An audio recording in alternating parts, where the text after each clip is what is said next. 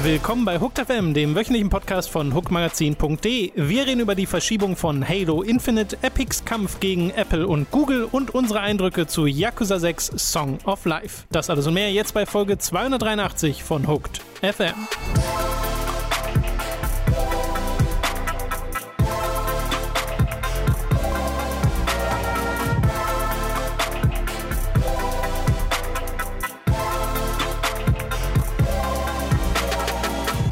Wir begrüßen euch bei einer weiteren Folge Hooked FM. Ich bin Tom, bei mir sitzt der Robin. Guten Morgen oder Mittag. Ich freue mich sehr, dass weder du noch ich bisher weggeschmolzen sind. Das stimmt. Auf dem Weg hierher bin ich es fast, aber das angenehme Klima dieses Büros rettet mich jedes Mal. Ja, das ist immer noch ein bisschen, also man muss da einfach dankbar für die Kirche sein, glaube ich, weil wir sind total auf der Sonnenseite. Es knallt eigentlich den ganzen Tag auf diese Erdgeschoss halt. Auf diese Fenster, auf diesen Erdgeschoss und halt die Kirche hält ein bisschen was ab, wenn die Sonne richtig steht. Also danke Jesus. Danke Jesus. In der Kirche aber trotzdem nicht wieder eintreten, tut mir leid. So. Also speziell in diese Kirche vielleicht, aber nicht in das Konzept der Kirche. Verstehen wir uns? Jesus? Ja, ich glaube schon. Ich glaube, er weiß, was ich meine. Du sollst trotzdem mal ein Gospel von dir geben. Und zwar preist du jetzt mal die letzte Folge Hooked on Topic. Oh, Tom, ich möchte erstmal dich preisen für diesen Übergang. Meine Güte, meine Güte. Die letzte Folge Hooked on Topic, unser für Patreon-Supporter und Steady-Supporter exklusiver Podcast, alle 2 Wochen, kam eine Woche später, ist jetzt aber endlich da. Und dort habe ich mit dem Marc, das ist sehr, sehr guter Freund von mir, seit der 1. Klasse bereits, gesprochen, der Rennfahrer wurde, indem er die GT Academy von Gran Turismo gewonnen hat, dann ein paar Jahre sowas wie ADAC GT Masters mitgefahren ist. Ursprünglich war das für ein 24-Stunden-Rennen geplant, da gab es aber einen Unfall von einem anderen Fahrer, deswegen wurde das verschoben. Und das ist eine sehr, sehr, sehr, sehr einzigartige Karriere, die er da gemacht hat, die jetzt gerade, ich wollte gerade sagen, damit endet, aber sie läuft noch. Der momentane Stand ist, dass er im E-Sport aktiv ist und für das F1-Team Williams, für deren E-Sport-Team fährt. Und du kannst dir vorstellen, wie ich reagiert, aber es mag mich mal anschauen und sagte, ach, ich bin jetzt übrigens bei Williams. Also, what the fuck? Is happening.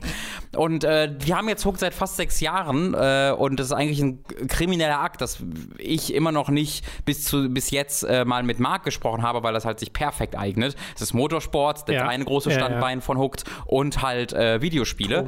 Oh. Und deswegen habe ich in einem etwa zwischen 1 Stunde 40 und 2 Stunden langen Podcast mit dem guten Marc mal über seine gesamte Karriere gesprochen. Wir haben ein bisschen nostalgisch auf unsere Kindertage zurückgeblickt, auf die Geschichte, wie ich Mew gelöscht habe, nochmal auch aus seiner Sicht drauf geschaut, so ein bisschen Resümee gezogen. Sag mal so, nee, was, resümiert? War einfach weiter. Ja, wäre keinem aufgefallen. Ja, naja. Für welche der Fandoms, denen ich Teil bin, Marc verantwortlich ist, weil er mich an ganz viele Spiele überhaupt erst herangebracht hat, zum Beispiel so etwas wie Gothic. Und das hat sehr, sehr, sehr, sehr viel Spaß gemacht. Glaube ich, ein sehr einzigartiger Mix aus so einem freundlichen Gespräch zwischen Kumpels, aber auch so ein bisschen so einem Interviewcharakter und dann hat man noch die privaten Geschichten dabei. Das war super, super, super toll und ich würde euch allen empfehlen, da noch mal reinzuschauen, wenn ihr noch nicht seid, doch mal bei Patreon und Steady zu gucken, ob ihr uns das supporten wollt, dann bekommt ihr Zugriff zu diesem Podcast und ganz, ganz viel Dutzenden anderen auch. Ich würde ja behaupten, es war eine taktische Entscheidung, die 5, 6 Jahre zu warten mit Marc, damit seine Karriere genug Meilensteine hat, um auch so einen über 1,5 Stunden langen Podcast füllen zu können. Vorher war es dir einfach noch nicht genug. Ja, das stimmt. Das Problem ist, ich hätte dann noch 10 Stunden mit ihm darüber reden können, weil also allein über seine Erfahrungen bei RTL, weil er bei so einer Wettbewerbssendung bei RTL war für GT Academy, könnte man, glaube ich, einen 3 Stunden Podcast füllen. Aber ja, das war natürlich alles gut ausgedacht von mir. Das ist halt das Problem, wenn RTL Leute, Teilnehmer dabei hat, die an einem echten Wettbewerb teilnehmen. Ja. Die aber nicht die TV-Persönlichkeiten sind, also nicht so reagieren wie zum Beispiel ein Robin auf irgendwelche... Ich wäre gut dafür geeignet. Du wärst super dafür. Das stimmt. Du kannst ja richtig gut ausrasten, aber dein Freund Marc halt nicht. Da müssen dann Dinge angepasst werden. Ja, genau. Da haben wir auch ein bisschen drüber geredet. Genau, das könnt ihr euch auf Patreon und Steady anhören. Würde uns sehr freuen, denn durch die Unterstützung ist uns dieser Kanal und auch dieser Podcast hier überhaupt erst möglich. Und mit genau diesem Podcast legen wir jetzt so richtig los, denn wir kommen zu den News der letzten Woche. Angefangen mit Halo Infinite. Und zwar ist Halo Infinite ja so eines der großen Zugpferde von Microsoft und auch eines der großen Zugpferde von der Xbox Series X, Microsofts Next-Gen-Konsole, die nach wie vor in diesem Jahr erscheinen soll. Das kann man gleich von vornherein feststellen, denn die News ist, dass Halo Infinite tatsächlich verschoben wird. Es sollte ursprünglich zeitgleich mit dem Release der Konsole erscheinen, also ein Launch-Titel sein, und wurde jetzt verschoben auf das Jahr 2021. Sie sagen, sie wollen halt die Halo-Spielerfahrung ihrer Vision liefern können in dieser offiziellen Mitteilung, in der das angekündigt wurde, und dass der Grund mehrere Faktoren sind. Der einzige, der wirklich genannt wurde, ist Covid-19, ist die Pandemie, aber natürlich hat Halo Infinite nach seinem Gameplay-Reveal auch ein gewisses Feedback nach sich gezogen, das sehr negativ war insgesamt, weil die Leute vor allem grafisch nicht sehr begeistert waren, und spielerisch hat man jetzt auch nichts gesehen, was einen umgehauen hat, zumindest in dieser Demo, die sie gezeigt haben. Sie sagen weiterhin, und da zitiere ich jetzt einfach mal: "It is not sustainable for the well-being of our team or the overall success of the game to ship it this holiday." Also, dass es nicht gut ist für auch die Gesundheit des Teams sozusagen, das jetzt rauszubrettern. Ob dem wirklich so ist, das ist halt schwer zu beurteilen. Es gibt genug Berichte, unter anderem von Jason Schreier, über Crunch bei Videospielen und auch die Tatsache, dass ein verschobener Release nicht bedeutet weniger Crunch, sondern einfach nur mehr Crunch über längere Zeit. Ja. Wie das bei Microsoft ist, können wir allerdings hier an der Stelle gerade nur mutmaßen. Und das ist momentan der Stand. Halo Infinite erscheint tatsächlich nicht 2020. Was ich November, um genau zu sein, ne? Nicht im November, genau. Ja. Was ich einerseits sehr schade finde, weil mich interessiert total, was dieses Spiel wird, auch wenn ich dieses Gameplay-Reveal ja persönlich auch sehr unterwältigend fand. Aber ultimativ wird es dem Spiel wahrscheinlich sehr gut tun. Ja, schockierend fand ich das ein bisschen. Launch-Spiele werden eigentlich nicht verschoben. Nee, und das eine First-Party-Launch-Spiel ja auch, muss man ja dazu sagen. Ansonsten gibt es ja zum Launch dieser Konsole nichts wirklich. Was jetzt nicht unüblich ist, dass die Launch-Titel nicht besonders groß sind und mannigfaltig, aber dass es so gar nichts von der First-Party gibt. Ja, oder gut. Hallo Loco-Cycle ist jetzt nicht so allgegenwärtig, aber es ist ja auch jetzt wirklich nur einige Wochen her, dass der Release, also dass es überhaupt erst genauer angekündigt wurde mit dem Gameplay-Trailer und nochmal gesagt zum Launch und so. Meine ganz persönliche Theorie ist, also es würde halt, die Reaktion auf diesen Trailer wird niemals alleine dafür verantwortlich sein, so eine Entscheidung zu treffen. Weil die Internetreaktion da kann so sein, wie sie will. Halo würde sich vermutlich okay verkaufen. Was meine persönliche Vermutung ist, dass es 343 sowieso Interesse daran gehabt hätte, das zu verschieben. Und diese negative Resonanz ihnen so ein bisschen auch noch Argumentationsmaterial liefert, um zu sagen, schaut mal, wir müssen es wirklich. Also das war sicherlich schon, also das war auf jeden Fall schon vorher in Diskussionen und wurde besprochen und sowas. Und ich kann mir halt vorstellen, dass diese negative Reaktion der letzte Push war, der noch nötig war, um Microsoft davon zu überzeugen, das zu machen, weil damit es so weit kommt, muss da wirklich einiges im Argen liegen. Das ist jetzt auch nicht super überraschend erstmal, weil das vergangene Jahr hat uns eigentlich begleitet von Nachrichten, die so denken lassen, was ist mit 343 und Halo Infinite los? Die vergangenen Jahre. Ja, genau. Sagen, ja. Also allein das Spiel ist ja jetzt seit 5 Jahren bereits in Entwicklung. Ja. Dann sind jetzt dieses und letztes Jahr Teile wirklich der Führungsperson, der leitenden Entwicklungs-, die Entwicklung leitende Funktionen einnehmen. Sie haben das Studio verlassen, unter anderem halt der Creative Director, also wirklich der Chef, der diese Vision quasi in den Händen halten sollte. Und sowas geht halt nicht an einem Team spurlos vorbei. Deswegen finde ich auch diesen Kommentar recht interessant, wo halt gesagt wird, was natürlich nur PR-Blabla ist, aber wir wollen unsere Vision umsetzen können. Ich glaube, die größte Frage hinter Halo Infinite ist, wie lange gibt es diese Vision schon? Ist das ein Fall von, wir haben diese Vision Anfang des Jahres mal endlich feststecken können? Wie lange? Also das haben wir ja so oft, dass Spiele irgendwie 6, 7, 8 Jahre in Entwicklung sind und dann kommt am Ende raus, nee, das war eigentlich 6 Monate in Entwicklung oder übertrieben, aber 1 Jahr oder 1,5 Jahre, siehe Anthem zum Beispiel, Entwicklung. Ja, Anthem ist, glaube ich, das Paradebeispiel für genau diese Geschichte, die du da erzählst, wo das der Trailer-Reveal für uns auch ein bisschen der Trailer-Reveal war für das Entwicklerteam. Das machen wir. So heißt unser Spiel. Ach so, okay, cool. Mhm. Genau.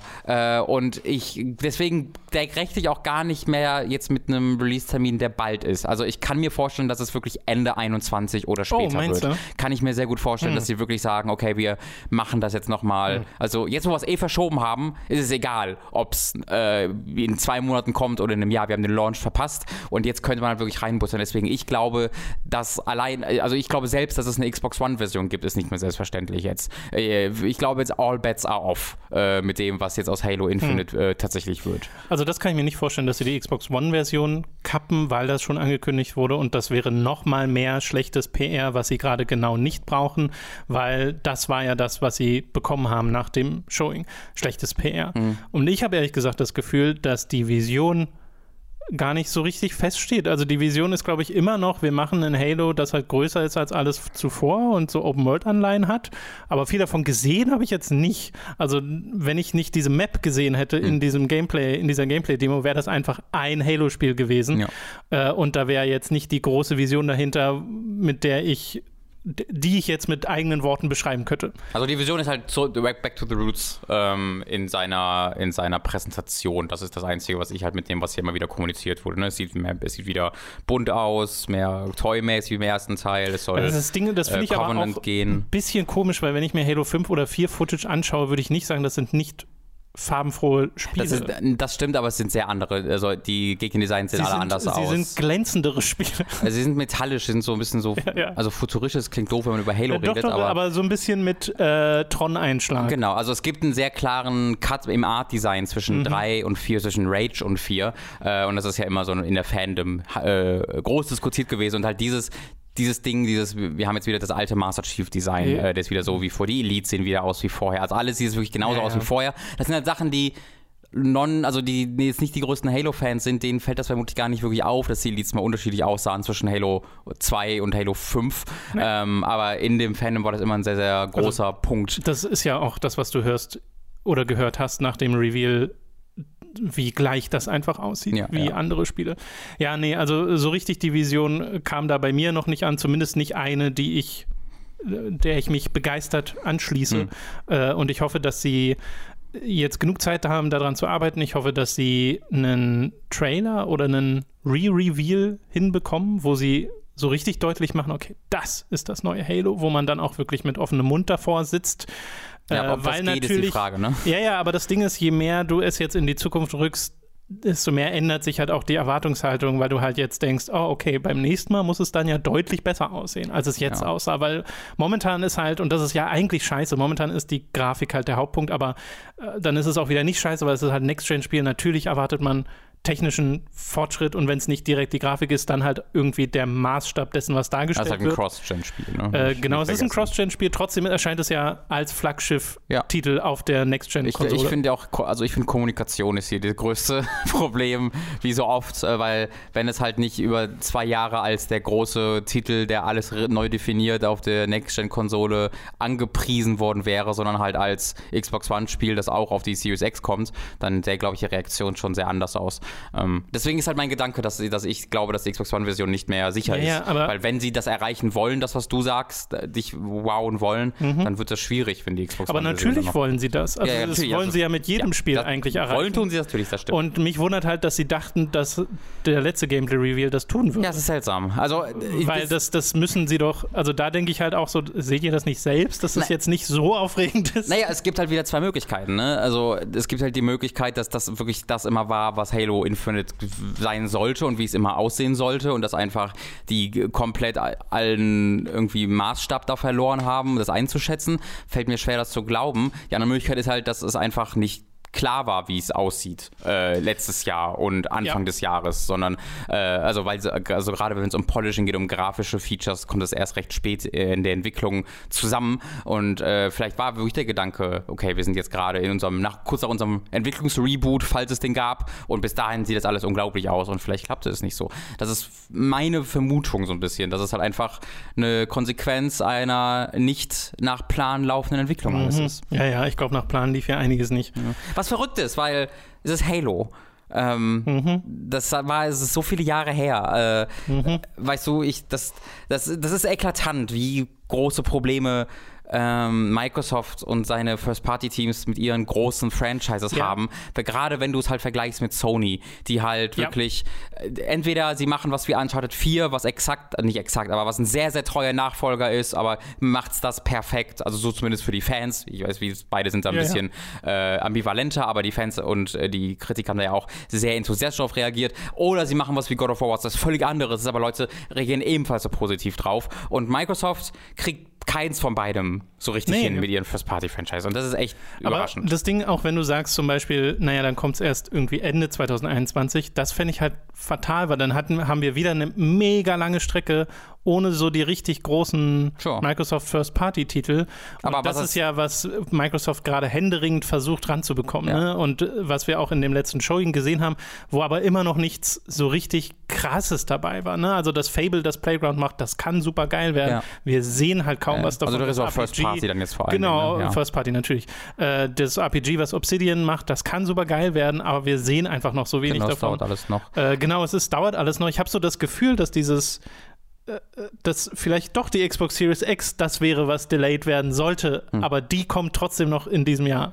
Ja, also ich frage mich halt, ob es weniger fatal wäre, Halo früher zu releasen und dann ist es ein kalter Furz, der ein 77 auf Metacritic hat, weißt du? Nee, das will ich damit ja gar nicht argumentieren.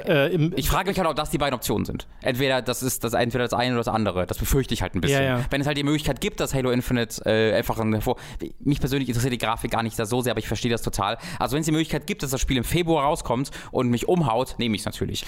Ich bezweifle es halt ein bisschen. Ich glaube halt, du hast bei Halo so ein Ding oder generell bei diesen First-Party-Exclusive-Sachen, die Grafik entscheidet schon ziemlich viel. Ohne Frage, also ich glaube, das könnte spielerisch super geil sein und wenn es dann halt scheiße aussieht, hat es trotzdem super schwer, über eine 90 im Schnitt zu bekommen. Ja, das denke ich auch. Das ist jetzt einfach mal eine Behauptung, die ich in den Raum stelle, die ich gar nicht beweisen kann, aber es ist so ein Gefühl. Tom, hast du Videospieljournalisten? Ja, das auch. Lass uns mal weitermachen, wir haben jetzt genug über Halo gequatscht. Mit einem der Shaw Fukushima Drive, Tom. Excuse me? Das ist immer noch was vom BDG-Video, der alle Halo-Novels gelesen hat, Halo-Bücher gelesen hat. Vampire the Masquerade Bloodlines, zwei Bloodlines wäre ein gutes Rennspiel. Bloodlines 2 wurde ebenfalls verschoben. Das hatte noch gar keinen festen Release-Termin, da wurde nur grob gesagt 2020. Jetzt gibt es eine Nachricht, in der sie sagen, dass sie das nicht schaffen werden, dass das eine zu große Herausforderung ist und sie nennen keinen neuen Termin. Also sie sagen auch nicht 2021 in dieser Nachricht, sondern sie sagen, Infos gibt es in den kommenden Monaten bezüglich des Launch-Timings und, Zitat, other organizational changes, um das zu erreichen. Wo ich so denke, was heißt das denn? Das ist ja super komisch formuliert. Ja, ich fühle mich in meiner extremen Skepsis gegenüber diesem Spiel bestätigt, einfach weil es dieses Publisher-Entwicklungskombination ist von I don't know, wir machen jetzt mal dieses riesige, gigantische Rollenspiel, this will be fine probably. Ja, ich befürchte ein bisschen, dass es den Weg von System Shock geht, aber es ist eigentlich auch schon zu weit fortgeschritten dafür. Zumindest sollte man das hoffen, vermuten und glauben. Aber ich bleibe bei meinem Punkt, den ich auch schon mal kommuniziert habe. Ich freue mich total, wenn es erscheint und gut ist, aber ich habe zero, also gar keine Erwartungen oder Hoffnung, aber keine Erwartungen an dieses Spiel. Dass es rauskommt und dass es rauskommt, dass es wirklich großartig ist. Also ich habe schon die feste Erwartung, dass es einen gut geschriebenes, interessantes, entscheidungsbasiertes und auch mit wichtigen Entscheidungen, also relevanten Entscheidungen, Rollenspiel wird. Meine Skepsis bezieht sich dann eher auf so Sachen wie Bugs, wie grafische Finesse, wie Animationsvielfalt und so oder Vielfalt der Umgebung, weil das sind alles Sachen, die sehr budgetgekoppelt sind. Ja.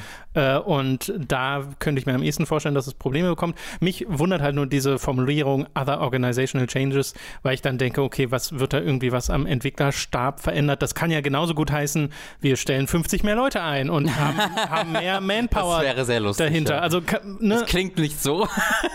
Ja, genau.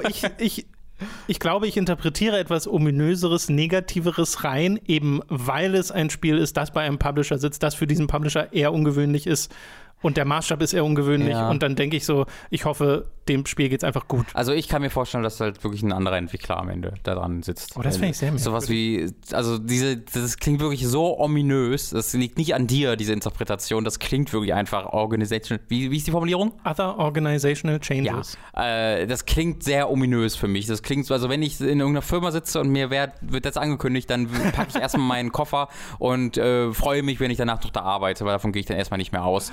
Wenn du mit mir plötzlich über diese Changes reden wollen würdest, behaupte ich nicht mehr, Genau, ich rufe dich so an, Robin. Wir müssen mal über das Jahr 2021 reden und dann noch andere organisatorische Änderungen, die kommen. Dann sage ich, schade, Tom bringt mich jetzt um oder sonst was.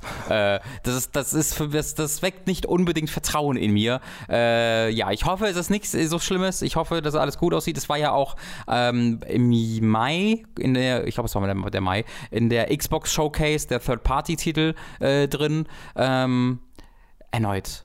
Das muss nichts heißen, Freunde. Stalker 2 wird nie erscheinen. Es tut mir leid, das zu sagen. Ja? Ich will nur mal für den kompletten Kontext, weil ich es ja außerhalb des Kontexts genannt habe, diesen einen Satz noch komplett vorlesen.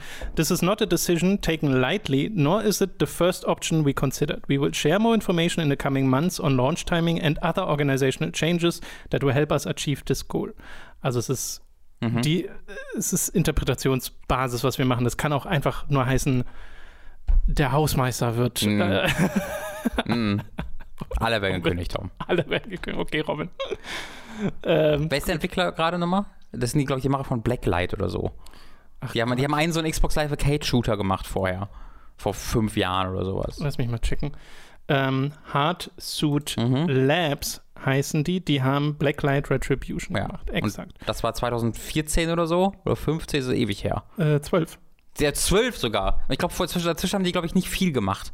Also Spiele wird bei ihnen auch auf der Website nur Bloodlines und das ist immer sehr, finde ich, sehr faszinierend, wie sie dann an Vampire kommen. Ja, aber sie haben ja dann Leute rangeholt, die halt am Original. Ich sage ja auch nicht, dass das nicht gut ist. Also das ist alles nur eine komische Geschichte. Nichts heißen. Robin will einfach nicht, dass euer Vampire-Spiel gut wird, Leute. Ich kann da auch nichts dafür. Ich glaube es nicht. Das sind zwei sehr unterschiedliche Dinge, Tom.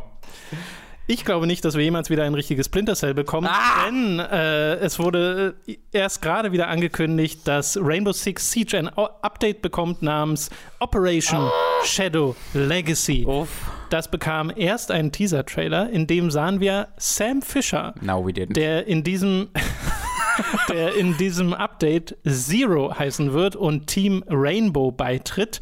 Und was ich sehr lustig finde, sind einfach die 2 Sätze, die er sagt in diesem Teaser-Trailer. Er sagt nämlich, you should know better than to write me off. Consider this a teaching moment. Fuck off.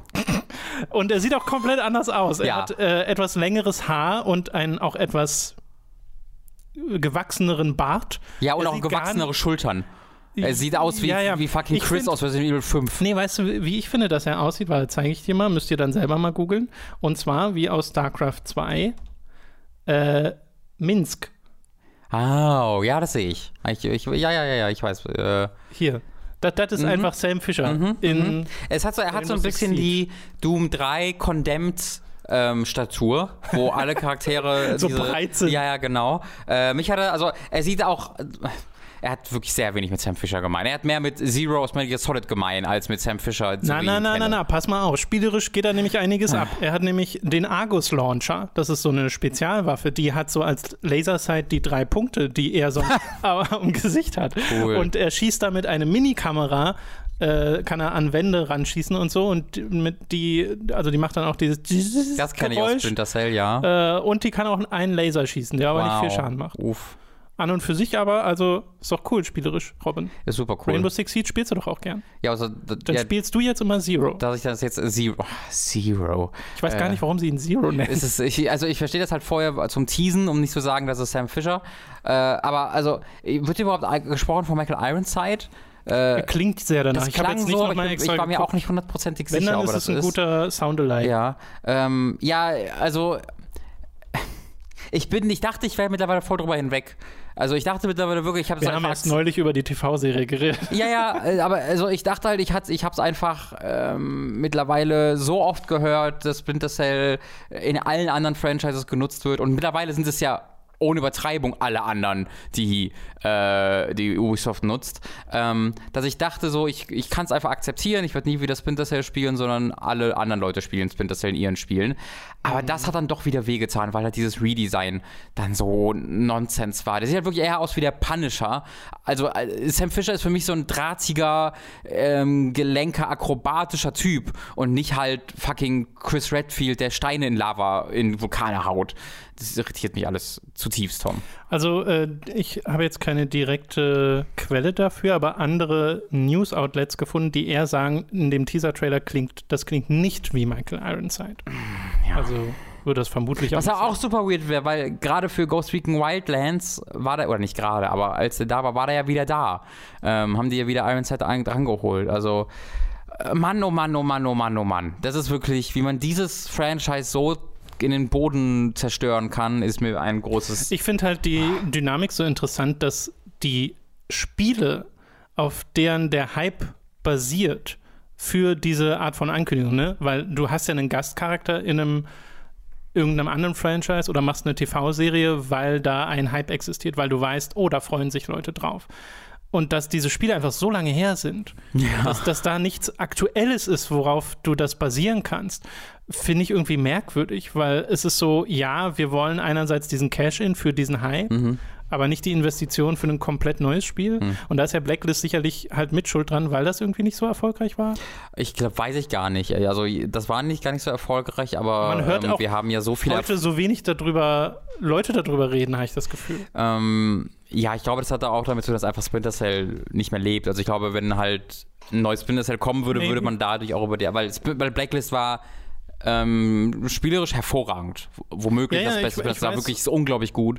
Ich weiß, dass du ja auch ein Fan von bist. Ja, aber dass Splinter Cell nicht in diese Strategie von Ubisoft passt, das wissen wir ja. Also je mehr wir ja auch im Zuge der ganzen MeToo-Veröffentlichungen hören über Ubisoft, wo ja diese Woche oder letzte Woche nochmal auf Kotaku und auf GamesBiz war es, glaube ich, das andere, zwei von einer unabhängigen Artikel mit nochmal deutlich mehr Leuten gesprochen haben bei Ubisoft, wo wieder neue Namen rauskamen in den Führungspersonen über die diversen, teilweise Missbrauchsvorwürfe, aber größtenteils so einfach, wie schlecht Mitarbeiter behandelt werden und welche Atmosphäre der Angst, die teilweise da arbeiten müssen. Und von da wissen wir ja, dass neben großen Open-World- systemischen Spielen, wie er es genannt hat, obwohl es keine systemischen Spiele sind, war einfach kein Platz bei Ubisoft. Und das ging alles über eine Person, dem Sergei Heskote hieß er, glaube ich, oder zumindest so ähnlich, es tut mir leid, dass er halt über alles entweder gecancelt oder das Ja gegeben hat. Und neben großen Open-World-Spielen à la Far Cry, Ghost Recon, wie heißt das andere? Assassin's Creed, ist da, weil er da kein Interesse daran hat, nie Platz gewesen. Yeah. Und deswegen glaube ich, also ich glaube auch, wenn Spencer Blacklist sehr erfolgreich gewesen wäre, ist für diese Serie einfach kein Platz, weil wie machst du aus Splinter Cell ein systemisches Open-World-Spiel, das nicht systemisch ist? Muss ich mal kurz sagen, Breath of the Wild ist systemisch, Assassin's Creed ist nicht fucking systemisch. In Assassin's Creed machst du einen Checkpunkt-artig und da ergibt sich nichts aus Systemen, sondern du folgst immer genau egal, ist eine andere Geschichte. Ja, ich weiß. Ein Pet Peeve von mir, den ich immer gelesen habe. Das ist trotzdem ein super wichtiger und guter Punkt, weil dieses System jetzt gestürzt wird bei Ubisoft, genau.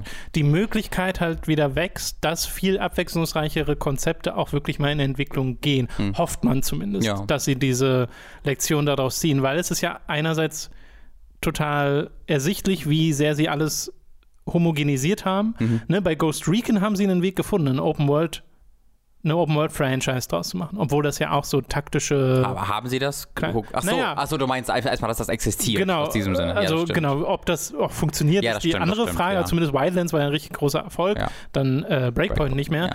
Aber per se haben sie eine Möglichkeit gefunden und da haben sie dann Splinter Cell reingebracht. Ja. Rainbow Six Siege ist schon wieder so ein Outlier eigentlich. Da haben sie was anderes gemacht, was dann funktioniert hat. Also die gibt es und Beyond Good and Evil ist ja jetzt in der Entwicklung schon ewig, hat halt auch diesen Open-World-Aspekt, aber scheint nochmal sehr anders zu sein als alles, was da drumherum existiert.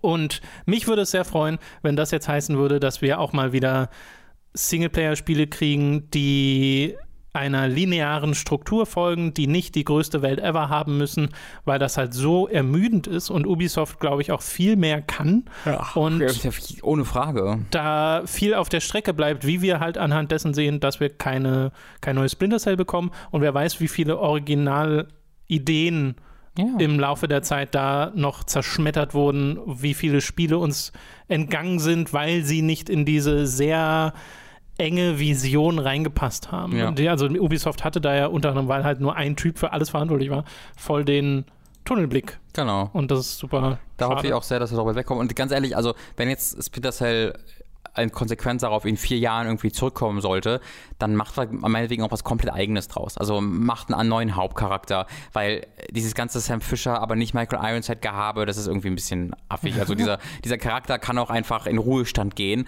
Mach ein Reboot meinetwegen. Baut, also es geht ja wirklich... Die machen das wie Gott of War. Du spielst dann mit seinem Sohn zusammen. Ja, genau. Fährt man durch Amerika mit einem Segelboot und spricht ganz viel und angelt.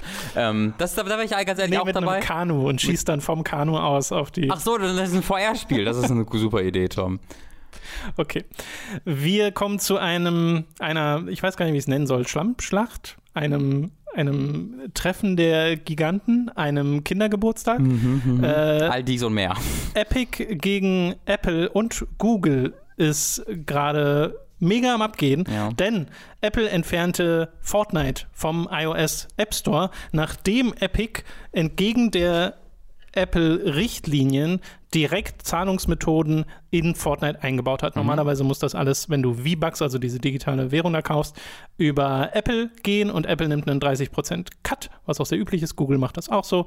Der Steam-Cut war auch 30%. Sie hat es doch dann irgendwann ein bisschen reduziert, oder? Für Spiele, die bis zu einem bestimmten... Ja, genau. Und bei Konsolen, also Xbox One, PS4 ist auch 30%. Genau, also das gibt es tatsächlich ziemlich häufig. Dadurch, dass Epic das eingeführt hat, verstoßen sie gegen diese Richtlinien, umgehen damit Apples Plattformanteile und ermutigten Kunden noch über die Direktzahlung zu gehen, weil sie dort Rabatte angeboten haben, die nicht über die Apple-Zahlung funktionierten. Und weil sie eben diese Richtlinie damit gebrochen haben, wurde Fortnite vom iOS Store entfernt. Das mag Epic gar nicht und geht deswegen vor Gericht wegen dieses 30% Cuts, also sie argumentieren so, dass das halt kein fairer Wettbewerb sei, dass damit fairer Wettbewerb unterbunden wird und dass sie dann eben dagegen vorgehen wollen, dass sie wollen eben, dass dieser Cut irgendwie reduziert oder komplett verschwinden soll, um fairen Wettbewerb zu ermöglichen. Ich glaube, das ist so ein bisschen die Argumentation. Und sie gehen da interessante Wege, um da voranzukommen. Also parallel erstmal passierte das Gleiche mit Google, weil bei Google haben sie das auch gemacht. Also da ist die Situation nochmal ein bisschen anders, weil Fortnite gab es schon lange auf Android, aber erst seit ein paar Jahren auch am Google Play Store. Das ist ja ein Unterschied. Android ist eine offene Plattform. Und im Google Play Store gibt es auch diese Zahlungsmethode über Google, die dann auch den Cut bekommen. Und da hat Fortnite genau das Gleiche gemacht, haben die auch diese Direktzahlung ermöglicht und sind dann rausgeschmissen worden aus dem Google Play Store. Du kannst halt trotzdem noch Fortnite über Android spielen, weil man es da auch so runterladen kann. Aber trotzdem an und für sich die gleiche Situation. Spielen kann man es übrigens auch noch auf iOS, sollte man vielleicht dazu sagen. Also man kann es spielen. Nur nicht halt neu. Man kann es auch noch runterladen wieder aus der Download-List, man kann es nur nicht jetzt im Store mehr finden. Also wenn du es einmal runtergeladen hast, soweit ich das gesehen habe, kannst du es wieder aus deiner Download-Liste runterladen. Ja, danke für die Klarstellung.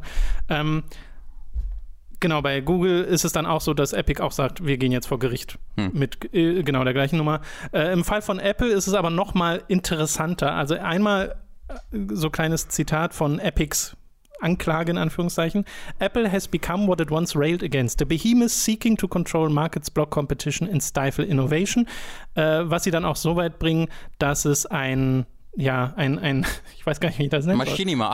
Ein Machinima, ein Propagandaclip gibt, der vor Fortnite und auf Twitter und so auf den Social-Media-Kanälen gezeigt wurde, indem sie eine Werbung persiflieren, eine Werbung aus dem Jahr 1984, in dem der Apple Macintosh, wir im Business nennen ihn Mackel. Der Macintosh zum ersten Mal gezeigt wurde. Diese Werbung damals, übrigens produziert von Ridley Scott, die richtete sich jetzt nicht direkt an jemandem. Da hast du aber gesehen, so einen Kinosaal, wo Leute in Grau da saßen, die regungslos auf einen Bildschirm gestarrt haben, wo ihnen Sachen entgegenschwappten. Das war halt sehr Orwellian. So. Und dann kam Bitte? Entschuldigung. Dann kam eine weiß und orange gekleidete Frau und hat einen Hammer auf diesen Bildschirm geschmissen. Und dann kam so ein Message-Text mit Macintosh. Und das haben jetzt Epic persifliert.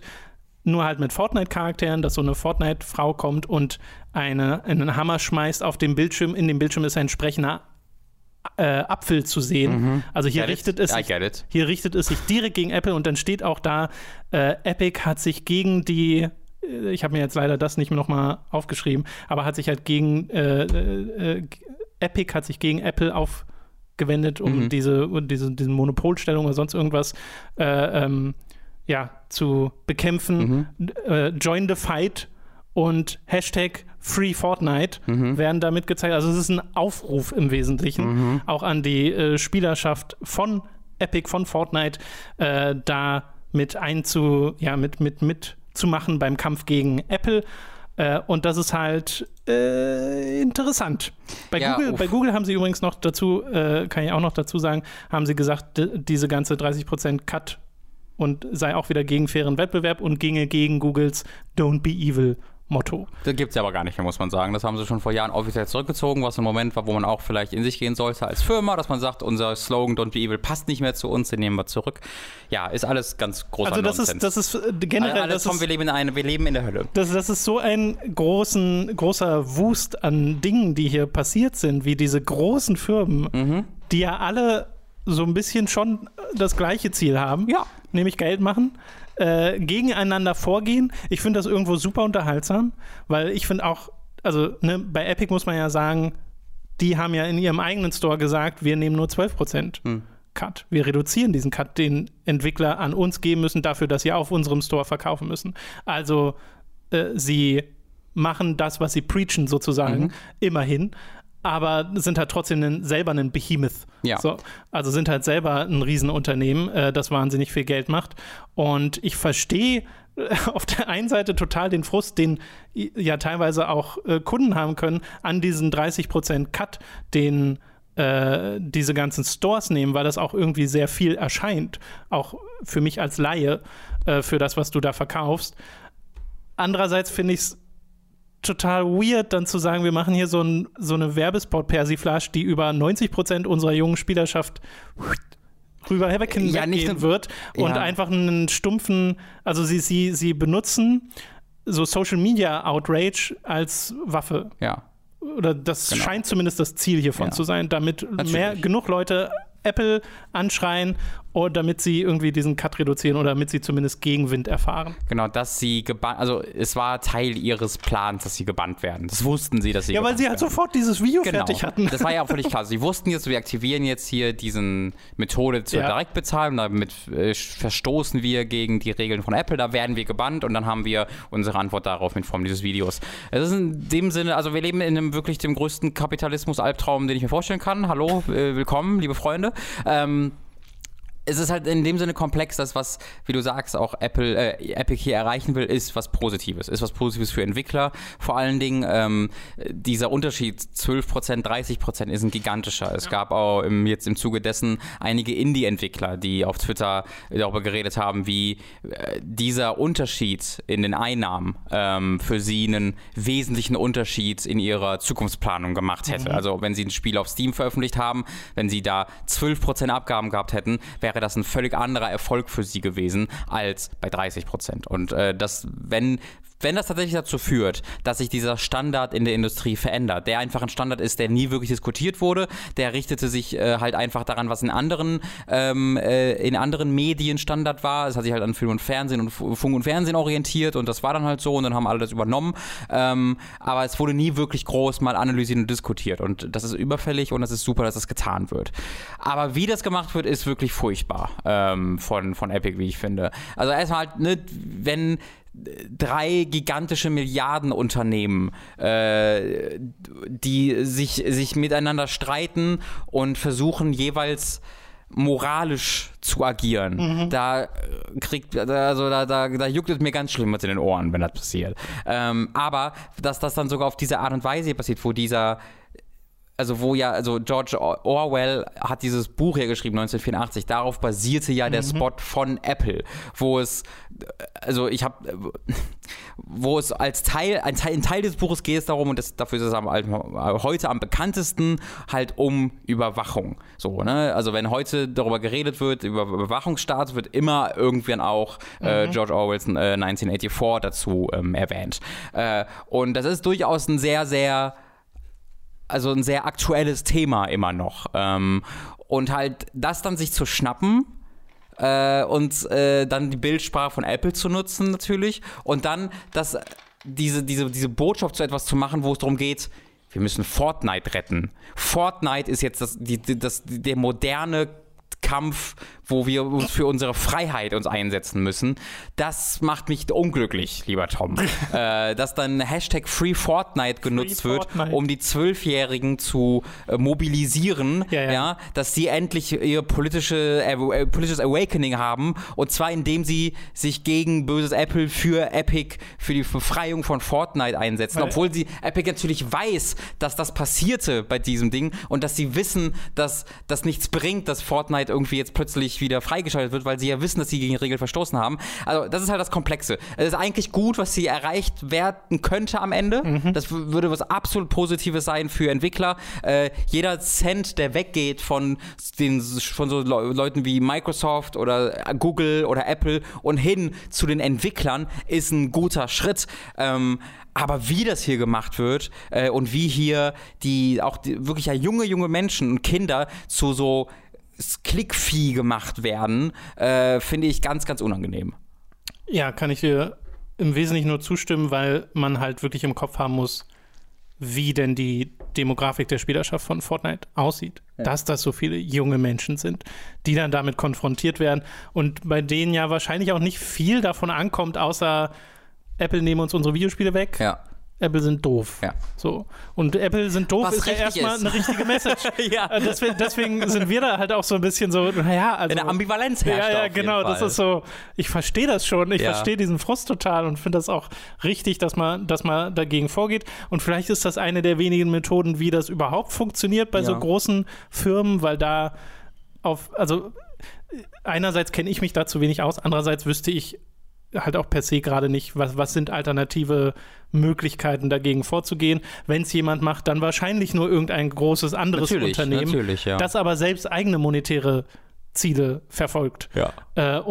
Es ist super weird. Ich finde es aber super interessant. Es ist spannend, sich das so aus der Distanz anzuschauen, wie da diese Riesenkonzerne wirklich scharf schießen gegeneinander. Ja, und es ist ja gerade nicht das Einzige. Microsoft hat ja was Gleiche gemacht mit App, also nicht das Gleiche, aber da ist eine sehr ähnliche Geschichte, weil ja Project xCloud. Genau, xCloud hieß es früher, mittlerweile ist glaube ich auch nur Game Pass Streaming und ich weiß gar nicht, ob es einen neuen offiziellen Namen bekommen hat, aber halt die Möglichkeit, dass du über den Game Pass Ultimate Abonnement Xbox One und PC-Spiele halt über dein Handy und Smartphone spielen kannst, und das wird nur auf Android-Geräten angeboten, weil sich das beißt mit der Policy von Apple, weil du über diese App auch dann ja Spiele kaufen könntest. Ich glaube, das ist das Kernproblem. Aber Apple erlaubt es nur, dass du quasi die Spiele dann über ihren Store kaufen könntest. Weil wenn du sie ja über den Microsoft Store kaufen würdest, würdest du ja wiederum den Anteil von Apple umgehen.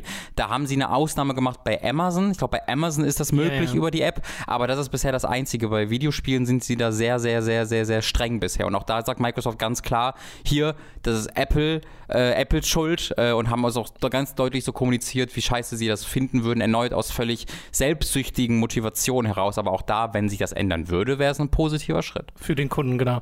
Ja, es ist irgendwie so, dass du spielst ja dann Spiele, die teilweise nicht geprüft sind von Apple über diesen... Ja, genau, das ist es, ja. Ich glaube, darum geht es. Apple reicht es nicht, dass es die ESRB gibt in Amerika. Ja, sie wollen das alles, weil das ist ja... Sie haben noch einen eigenen Prüfungsding, genau, was aber kompletter Schwachsinn das ist. Aber es ist ja ein Vorwand. Ja, also genau, der Vorwand von Apple für all diese Methoden, für diese Prüfung, für dieses geschlossene System ist ja, wir wollen den Kunden schützen.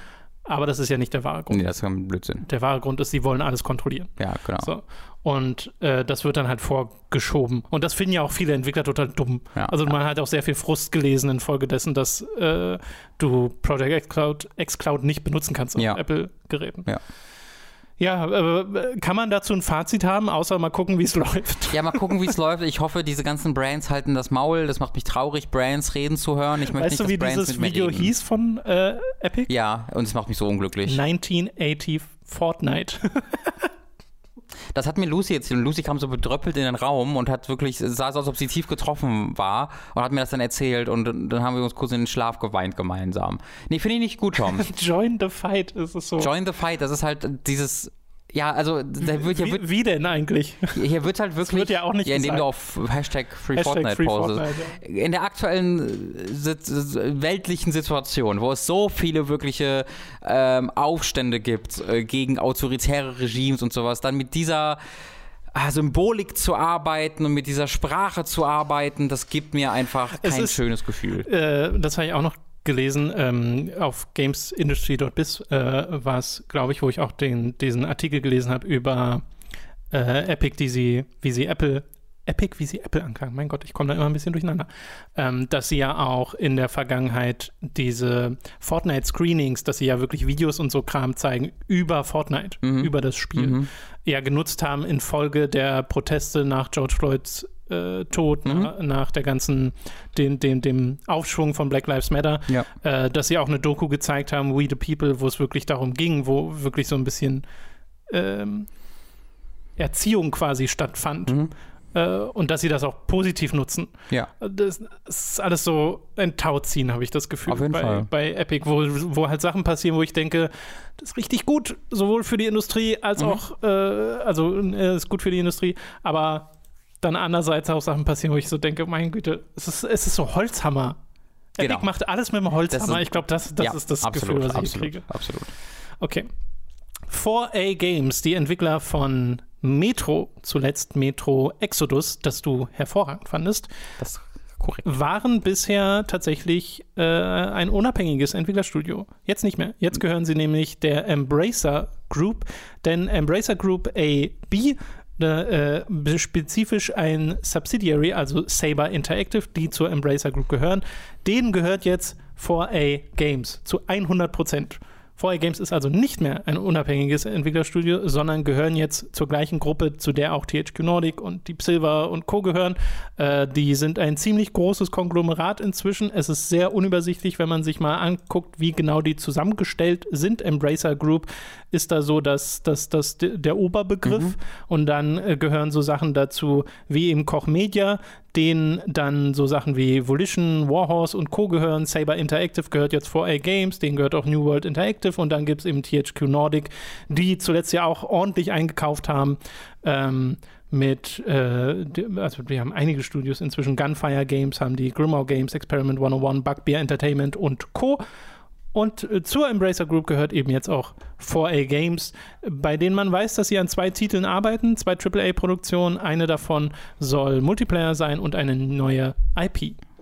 Ja, diese neue IP bin ich mir nicht so sicher. Ich glaube schon AAA-IP.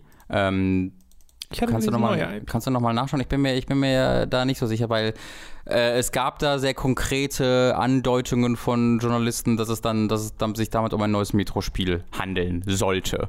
Achso, das Multiplayer-Ding? Nee, das AAA-Ding. Deswegen sage ich, das ist, glaube ich, nicht, dass es nur eine neue IP war. Nee, sie machen ja 2 Sachen. Genau, ein Multiplayer-Ding. Da kann ja 1 Metro sein und 1 ist das Multiplayer-Ding, das eine neue IP ist. Ach so, ich dachte, du hast gesagt, das sind 2 unterschiedliche Dinge. Entschuldigung, habe ich falsch verstanden. Nee, genau. Es gibt ein AAA-Ding, das vermutlich ein neues Metro ist und dann gibt es noch ein Multiplayer-Ding, Das ist eine neue IP. Das eine neue IP ist, Entschuldigung, genau. An dem dann ja auch Saber Interactive mitarbeitet, wie sie gesagt haben. Genau. Ja, ansonsten habe ich da auch ehrlich gesagt gar nicht so viel zu sagen, weil man die Auswirkungen solcher Akquisen erst im Nachhinein wirklich erfährt. Einerseits finde ich es schade, dass Entwicklerstudio ihre Unabhängigkeit verlieren, andererseits kommt damit vielleicht eine finanzielle Stabilität, die ihnen was bringt, und die Spiele, die Metro-Spiele zuletzt bei uns wurden von Deep Silver gepublished.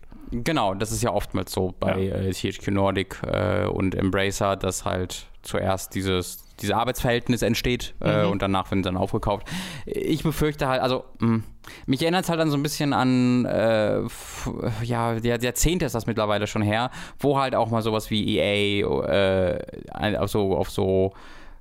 in Kaufrausch geriet und mehrere Studios kaufte, und das ging nie so richtig gut aus. Und bei THQ Nordic denke ich mir, also ich nenne es immer noch THQ Nordic, einfach, ihr wisst, was ich meine, da habe ich halt diese Befürchtung, dass mittlerweile so fucking viele Studios gekauft werden, das kann nicht für alle gut ausgehen. Und es sind ja auch viele, also jetzt, wir sprechen jetzt gerade über 4A Games, aber im Zuge dessen wurden auch noch 6 andere Studios angekündigt. Das sind aber dann größtenteils, also da gibt es ein paar Berliner Studios drunter, was einfach so Mobile-Spiele waren, teilweise auch Mobile-Studios waren, teilweise sind es auch Studios, die Infrastruktur bauen, wo es dann wirklich in den Meta-Bereich geht. Aber ich habe die Befürchtung, okay, wenn du jetzt wirklich 3 Dutzend Entwicklerstudios dir zu Gemüte führst, die wird es nicht alle in 5 Jahren noch geben, befürchte ich und glaube ich. Bei 4A bin ich mir jetzt recht sicher, dass sie safe sind, weil die haben ein großes Franchise, das offensichtlich erfolgreich ist, wenn sie jetzt vielleicht sogar an einem 4. Teil dafür arbeiten, was mich auch sehr freut. 4. Genau, Metroid. Stimmt, das war der 3. Ja. Sorry. Gab ein paar Remaster zwischendurch noch. Ja. Aber wenn ich jetzt über so Double-A-Spiele nachdenke, könnte es, glaube ich, schon schwierig werden. Mir muss halt THQ Nordic immer noch beweisen, dass sie AAA drauf haben. Das habe ich immer noch nicht wirklich gesehen bei dieser Firma. Ich sehe viele Spiele, die so ein bisschen an dieser Grenze kratzen, die dann aber oftmals auch ein bisschen mittelprächtig sind. Deswegen bin ich gespannt, ob 4A Games da in diese Kerbe dann reinschlagen kann. Ich weiß jetzt auch gar nicht aus dem Kopf, was so das größte Spiel wäre von THQ Nordic oder von Embracer. Was meinst du mit größte? Naja, Verkaufszahlen oder Optik? Sowohl Verkaufszahlen als auch Budget.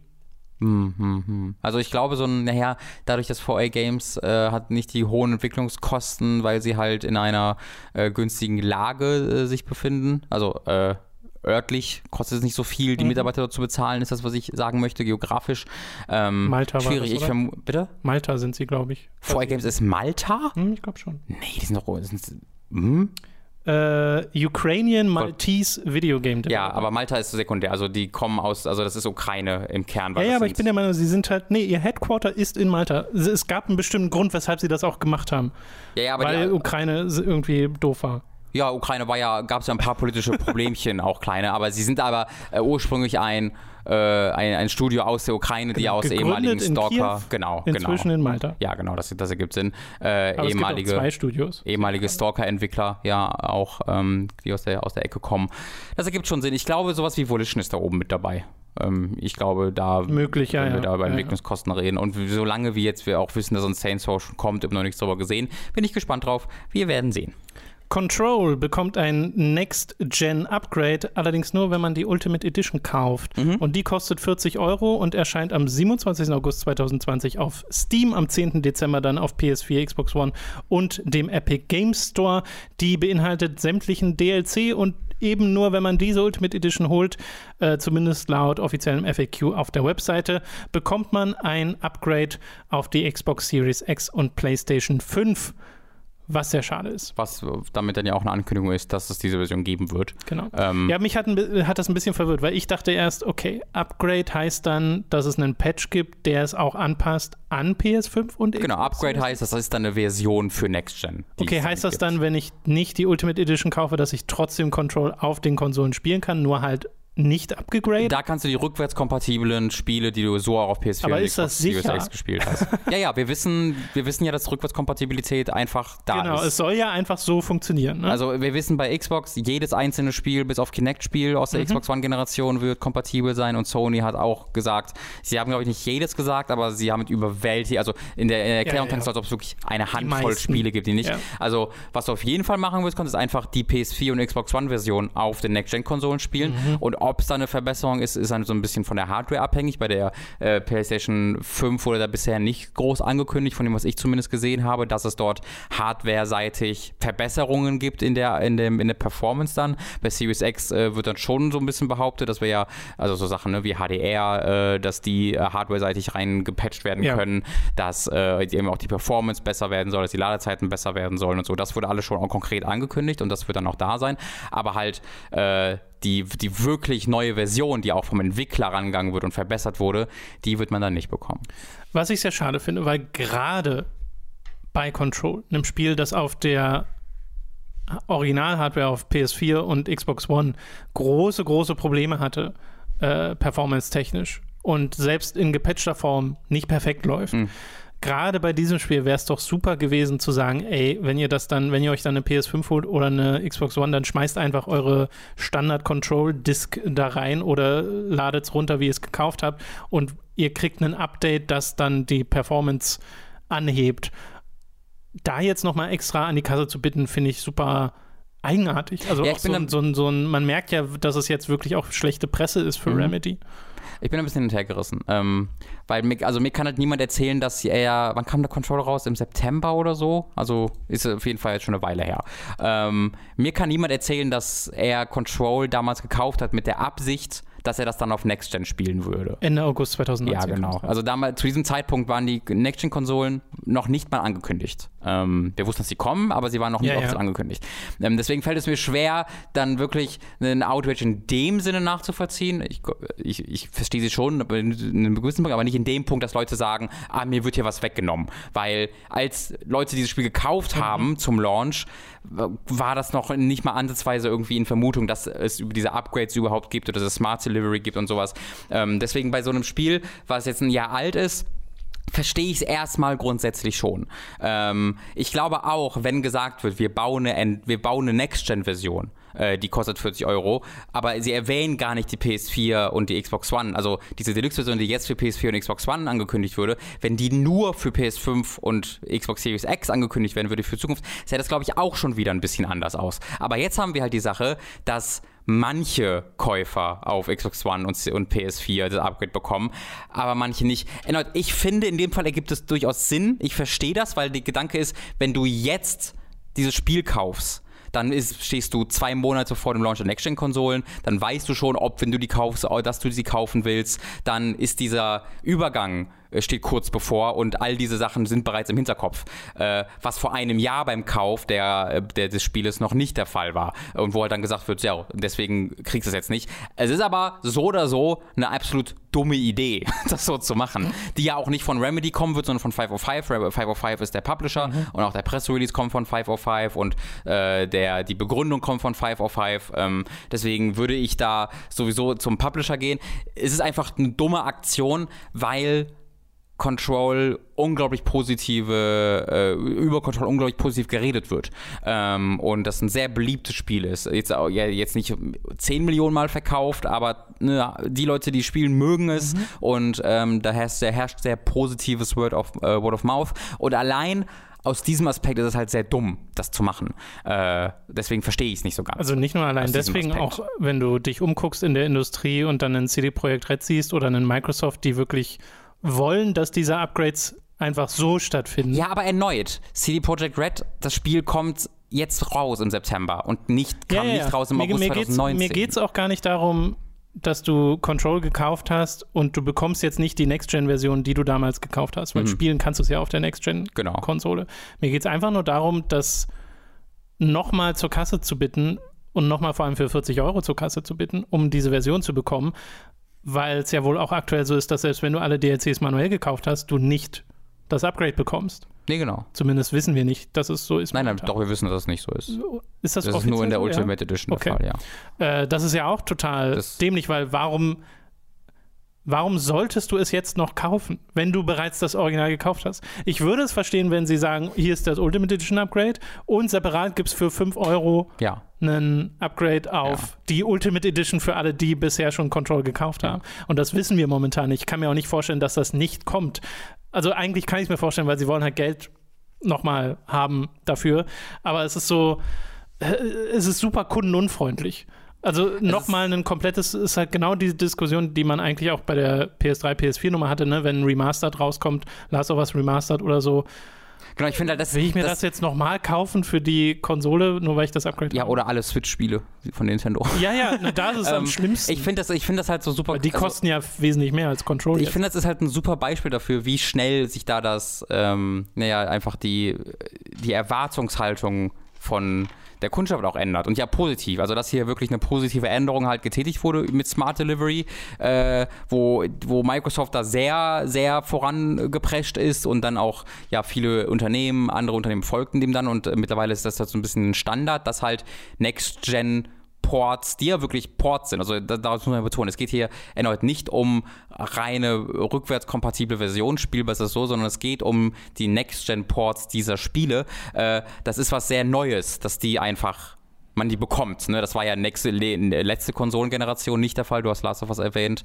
Es gibt ja tausende PS3 HD-Spiele von PS2-Spielen, die neu verkauft wurden und halt die zahllosen Wii U Switch-Ports. Das ist genau das Gleiche, wie das, was wir hier reden. Aber in dem einen Fall ist es jetzt halt normalisiert und ja, das ist was sehr, sehr Positives. Und ich glaube, das hat 505 einfach unterschätzt, wie normal das mittlerweile schon geworden ist, weil ich kann mir das richtig vorstellen, also wie sie das halt erklären, weil ich finde erneut, das ergibt Sinn, diese Erklärung. Ja, diese Spiele haben wir vor einem Jahr verkauft, kann mir niemand erzählen, dass da eine Next-Gen-Version drin gewesen ist oder dass Leute das erwartet haben, dass die da drin gewesen ist. Jetzt ist das aber Teil der Erwartung, deswegen, und es ist ja auch ein Jahr später, deswegen, wenn wir jetzt was verkaufen, müssen wir mehr bieten. Ich verstehe das, es ist nichtsdestotrotz eine dumme Entscheidung. Ja, also es ist halt einfach im Kontext dessen, dass du deine bisherigen Käufer damit so ein bisschen vor den Kopf stößt, dass du wohlwissend der Probleme, die Originalversion hat, sagst. Ja, das gibt dir noch die extra, ja. Genau, wir wollen jetzt hier nochmal extra Geld haben. Das hat halt einfach einen sehr schlechten Beigeschmack. Ja, auf jeden Fall. Skyward Sword, wo wir gerade bei Switch-Version sind, wurde gelistet auf Amazon UK für 70 Pfund. Muss jetzt erstmal nichts Großes heißen, weil diese Listings tauchen immer mal wieder auf, aber es passt halt sehr zu der ganzen Nummer, die Nintendo sowieso gerade verfolgen. Gerade erst hatten wir Pikmin gehabt, das angekündigt wurde, dass Vollpreis kosten wird auf der Switch und ein leicht erweiterter Port ist, der Originalversion. Es wurde in den Kommentaren darauf hingewiesen, und das stimmt tatsächlich, auf so Mediamarkt und bei Saturn gab es die tatsächlich für 40. Also was ich immer nachgucke, ist einfach die UVP auf der offiziellen Nintendo-Website. Ja. Also auch das ist ja der Preis, den du im E-Store bezahlst. Und zum Beispiel, ich kaufe so ziemlich alle meine Switch-Spiele im E-Store. Ja, ich mittlerweile auch, ja. Und es ist tatsächlich, also es waren auch nur ein paar Stores, bei sowas wie, ich habe bei Spielegold geguckt, ich habe bei Game geguckt, ich habe bei Amazon geguckt, da haben die überall weiterhin 60 Euro ganz normal gekostet, Pikmin 3. Ja, und bei Skyward Sword wird es dann, denke ich, ähnlich aussehen. Ich kann mir total vorstellen, dass das kommt. Ich kann mir auch vorstellen, dass die anderen Zelda-Spiele kommen, ne? Twilight Princess oder Wind Waker gibt es ja auch nicht auf der. Ich kann es nicht erwarten, 70 Euro für Wind Waker im Jahr 2021 zu bezahlen. Es wird passieren. Es wird passieren. Die werden alle mega teuer. Weil der Traum wäre ja, eine Sammlung zu bekommen. Dass du irgendwie die 3 Spiele auf einmal bekommst oder so oder noch mehr. Ja. Aber ob das passiert, wage ich zu bezweifeln, weil das wäre viel zu kundenfreundlich. Und nichtsdestotrotz, Skyward Sword ist so ein Spiel, da habe ich ja ganz lange gebraucht, bis ich das mal so richtig, richtig gespielt habe. Und als ich es dann mal durch hatte, war es so ein Ding, die Dungeons sind super, der Rest war eher bla, aber die Musik war total toll, aber die Motion Controls waren eher so und da frage ich mich, wie würde das dann aussehen auf der Ja, wenn sie Switch entfernt worden wären, so, also da muss ja wirklich rangegangen werden. Ja, du kannst es ja mit Joy-Cons nachmachen. Aber die Joy-Cons können ja nicht halt das, was die Wii Mode Plus konnte.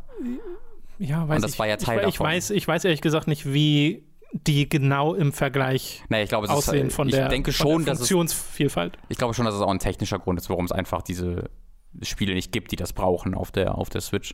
Und ich glaube, das würde größer beworben werden. Ich fände es, ja, das wäre natürlich ein interessanter Schritt, wenn das so ein Ding ist, was du nur mit den Joy-Cons spielen könntest, was wieder so ein Nintendo-Ding wäre. Ich hoffe, sie gehen da dran, weil ich hätte Interesse daran, mir das mal anzugucken, wenn sie da dran gehen, wenn sie mir die Motion Controls rausnehmen, zumindest optional, und ich das so kontrollieren könnte. Vielleicht gehen sie auch ein bisschen an die Tutorials ran und dass es alles vielleicht ein bisschen schneller geht, wenn man möchte. Dann hätte ich da grundsätzlich schon Interesse dran. Ein bisschen schneller geht, ja. Sehr viel schneller geht. Ich habe übrigens nochmal kurz nachgeguckt, das hat sich wieder geändert. Mittlerweile kostet es beim Mediamarkt 50 Euro. Also 3? Genau, das ist die 9,95 UVP durchgestrichen auf 48 runtergesetzt. Als ich geguckt habe letzte Woche oder als es auch im Podcast geschrieben wurde, war es tatsächlich, ich glaube, bei 39 Euro oder 29, aber bin mir nicht ganz sicher. Ich bin mir relativ sicher, dass die einfach das eingetragen haben, was bei Pikmin 3 stand, bei der Wii U-Version, die ja dieses Best-of-Ding ist. Günstig wird's nicht. Und zuletzt eine Artikelempfehlung bei der Games. Da gibt es einen Artikel von Dom zu Aeon Must Die. Oh ja. Da haben wir die letzten Wochen schon drüber geredet, dass es da potenziell, also nicht nur potenziell, dass es da Entwicklerprobleme gab und wir noch sagten, da dauert es bestimmt ein bisschen, bis man ein bisschen, was hinter den Kulissen passierte, nochmal detailliert erfährt. Hat gar nicht so lange gedauert. Dom hat einfach mit den Entwicklern und Entwicklerinnen geredet und einen Artikel geschrieben und den könnt ihr euch da anschauen. Falls ihr mal erfahren wollt, was da alles passierte, es war einiges. Ja, es ist so schön zu sehen. Vor ein paar Monaten haben wir ihn noch groß gemacht, ihm Flügel gegeben und mittlerweile fliegt er schon durch so die Industrie und ist bei der GameStar angekommen. Oh, Wahnsinn. Mann. Ich freue mich für Dom. Ich freue mich. Das soll es gewesen sein mit den News für diese Woche. Es ist wieder Zeit für eine kleine Werbeunterbrechung. Über audible.de/hooked könnt ihr ein kostenloses Probeabo beim Hörbuchdienst Audible abschließen und erhaltet folglich das erste Hörbuch eurer Wahl umsonst, das ihr auch über diesen kostenlosen Probemonat hinaus behalten könnt. Also audible.de/hooked für das kostenlose Probeabo. Außerdem sei an dieser Stelle unser Shop bei getshirts.de empfohlen. Da könnt ihr euch Shirts, Pullover, Tassen, Mauspads und mehr mit Hooked und Time to 3 Motiven holen. Den Link dazu findet ihr in der Beschreibung und auf unserer Website. Schließlich gibt es dann auch unseren Amazon-Affiliate-Link, über den ihr Spiele, Filme, Serien oder was ihr sonst eben gar noch so braucht, bestellen könnt und auch den findet ihr in der Beschreibung. Wir kommen zu den Spielen, die wir in der letzten Woche gespielt haben, angefangen mit Fast and Furious Crossroads. Da konntet ihr uns sogar zugucken. Wir haben das nämlich gestreamt. Die Hälfte dieses Spiels haben wir so ungefähr gespielt dort und wir wollen dann demnächst auch noch einen Stream machen mit der anderen Hälfte, weil wir nämlich sehr unterhalten werden von diesem Spiel, nur nicht aus den Gründen, weshalb das Spiel glaubt, dass wir unterhalten werden. Zunächst einmal, dieses Spiel gibt es für PC, Xbox One und PlayStation 4. Auf dem PC kostet 60 Euro, auf den Konsolen 70. Wir haben es auf der Xbox gespielt und ja, Robin, du als großer Fan von Fast and Furious, von der Filmserie, als großer Fan von Vin Diesel, ich muss dich immer abhalten, die Poster hier aufzuhängen. Wie fandest du dieses Spiel, in dem ja auch die Original-Schauspieler dabei sind und so, als einerseits als Fast and Furious-Spiel, andererseits als Rennspiel, was sagst du? Ja, spektakulär. Es hat alle meine Erwartungen untertroffen und das ist auf jeden Fall eine Leistung gewesen, weil ich hatte keine großen. Ich habe gerade vor 3 Tagen war es, mit Lucy Fast and Furious 8 abgeschlossen und somit die ganze Reihe, bis auf das Spin-Off nochmal gesehen und um auch wirklich vergleichen zu können, wie gut Fast and Furious Crossroads das so schafft zu imitieren und nicht sehr gut. Also was ein Spiel für 70 Euro das zu verkaufen, ist wirklich eine mutige Entscheidung von Namco Bandai. Hier ist alles rätselhaft an diesem Spiel. Die Konzeption ist für mich rätselhaft, die Umsetzung ist rätselhaft, denn es ist nicht nur so, dass sie so Dinge machen und ich bedenke, wenn sie da mehr Geld gehabt hätten, das ist auf jeden Fall ein großes Ding, wenn sie mehr Geld gehabt hätten, Zeit wäre das besser geworden. Aber ich denke es mir halt auch auf spielerischer Sicht, denn was du in diesem Spiel gar nicht so unbedingt hast, ist, dass du, wenn du den Trailer siehst, denkst du, okay, du hast hier eine Mission nach der anderen, in der du Steinlawinen ausweichst und großem Flugzeug, Torpedomaschinen hinterher fährst. Ich weiß nicht, wie Flugzeug-Torpedomaschinen aussehen, aber Fast and Furious würde es herausfinden für mich sicherlich. Und das gibt's auch. Ja, es gibt diese krassen Set-Pieces, die spaßig sind, also die so dumm sind und auch oftmals dann die in ihrer Präsentation so ein bisschen unbeholfen durch die Gegend stolpern und dann wieder sehr sympathisch dadurch werden, aber die überwältigende Mehrheit der Missionen besteht ja daraus, dass du durch eine große Umgebung fährst, die den Anschein macht, als wäre sie Teil einer offenen Welt, es aber nicht ist, du fährst dort linear durch und du hast dann 3 Minuten Zeit im Hintergrund, bieten dir Charaktere minutenlange Exposition und dann fährst du zu deinem Zielpunkt. Dort gibt es dann eine Zwischensequenz, im besten Fall ohne Ladezeit, in der steht, was in einer etwaigen Zwischensequenz passiert wäre. Und dann machst du das nochmal, fährst woanders hin und dann machst du das nochmal und dann machst du es nochmal und dann kommt das Setpiece. Und das ist dann tatsächlich unterhaltsamer, als man denken sollte, weil einfach die Inkompetenz auch in diesen ruhigen Phasen so allgegenwärtig, Inkompetenz ist zu gemein, ich weiß nicht, ob es Inkompetenz ist, das fehlende Budget, die fehlende Zeit, / die Inkompetenz, so allgegenwärtig ist, dass es auch in diesen ruhigen Szenarien dann wiederum Spaß macht, aber es ist unglaublich, dass das ein Produkt ist, was 70 Euro kostet. Ja, und dass sie halt so, dass so Nummern da drin stecken wie, wir haben die originalen Schauspieler, aber die hatten einfach keinen Bock oder haben temporär vergessen, wie man Schauspieler... Ja, es wurde keine Regie geführt einfach für sie, das ist seltsam. Ja, weil das sind so trockenst vorgelesene Texte teilweise und bei Vin Diesel fällt das nicht groß auf, weil das Delivery ist halt immer gleich. Der Gedanke ist da, okay, fällt das bei Vin Diesel nicht auf, weil er gut schauspielt in diesem Ding oder fällt das auf, weil er Vin Diesel noch nie geschauspielert hat? Es ist unklar.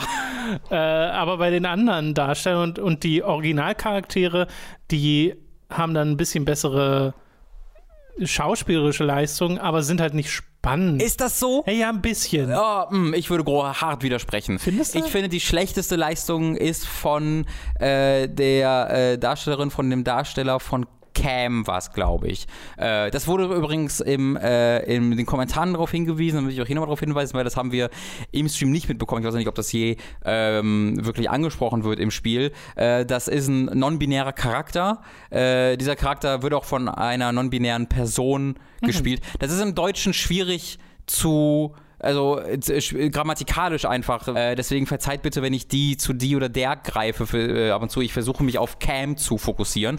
Cam hat halt einen Sprecher und dieser Sprecher ist halt ein Schauspieler.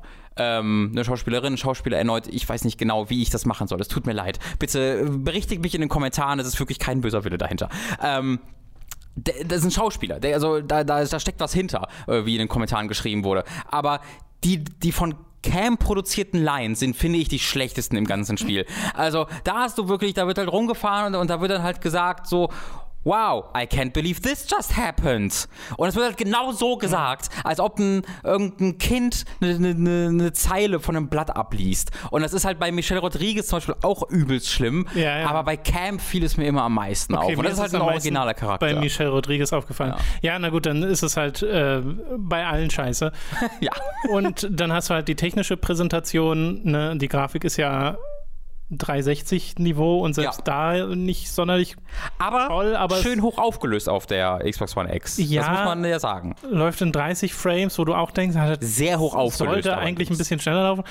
Und du hast manchmal so Momente drin, wo du denkst, also die Automodelle sind voll okay. Ja. Da sieht es sogar richtig gut aus manchmal. Ja, auch die Reflexionen dann immer mal wieder. Genau, ja, du hast so Momente. Genau. Und dann aber wieder Texturen in der Umgebung vor allem, wo einfach alles auf der Strecke blieb, wo auch du denkst, gleich lädt's nach, aber es kommt nicht. Und halt so fehlende Details, ne? Wir haben uns belustigt die Schaufenster von Läden angeguckt, wo Pizzeria stand, aber es waren Schaufensterpuppen zu sehen, also es sah aus wie ein Klamottenladen, wo das nicht so richtig zusammenpasste, weil es halt, glaube ich, ein bisschen egal war bei der Entwicklung. Oder wenn Größenverhältnisse nicht zusammenpassen von Objekten und Charakteren, das passiert immer wieder. Auch Bugs gibt es, auch Fahrphysik, die nicht unbedingt die nachvollziehbarste ist, was manchmal auch in lustigen Sachen resultiert, weil du haust halt den Gegenverkehr weg wie ein Panzer, was halt irgendwie, das ist super. Das macht halt Spaß. Das ist einfach gut, ja. Und das ist aber nicht der Fokus des Spiels. Wenn das Spiel mal was von dir will, dann, dass du mit diesen nach links und rechts Dash-Manövern wirklich Konkurrenten ausschaltest und das sah zumindest, du hast es ja gespielt, das sah zumindest super friemelig aus, teilweise die überhaupt zu erwischen, dann ist deren Lebensleiste auch noch so schlecht dargestellt. Also das sah nicht aus wie die spielerische Offenbarung. Das hat mir wirklich eine neue Wertschätzung für Need for Speed Hot Pursuit und Burnout und Co. gegeben, wovon es übrigens sehr bald ja einen Remaster geben könnte von Hot Pursuit, was mich immer noch sehr freuen würde, weil das ist das womöglich beste Need for Speed, andere Geschichte. Diese Takedowns und so sind dort so selbstverständlich, dass sie so Spaß machen und man ist irgendwie in der Nähe des Gegners, der fährt immer um einen rum und dann kannst du so vor den fahren und dann passiert es schon irgendwie, dass er sich 17.000 überschlägt und das macht Spaß.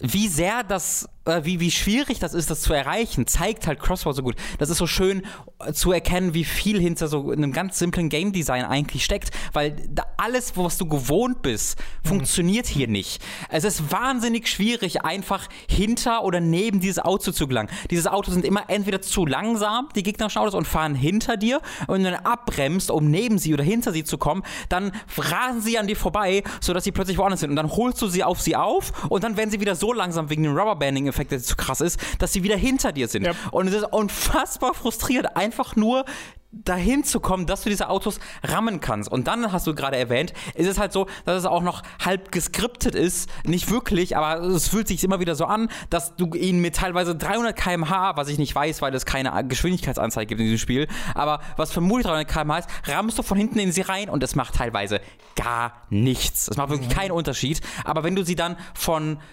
rechts, und drückst du dann den L1 oder den LB-Button, um halt so einen, wie du sagst, so einen Swipe nach links zu machen automatisch, da musst du ihn dann leichtest berühren und der explodiert sofort, weil da gesagt wird, wenn du ihn mit diesem Side-Swipe triffst, so muss das gemacht werden. Und das fühlt sich so scheiße an und so umständlich, und man bekommt gar kein Gefühl, dass man hier auf einer großen irgendwie Action-Sequenz unterwegs in diesen Szenen. Das ist ganz, ganz großes Desaster, sind diese Missionen zumindest.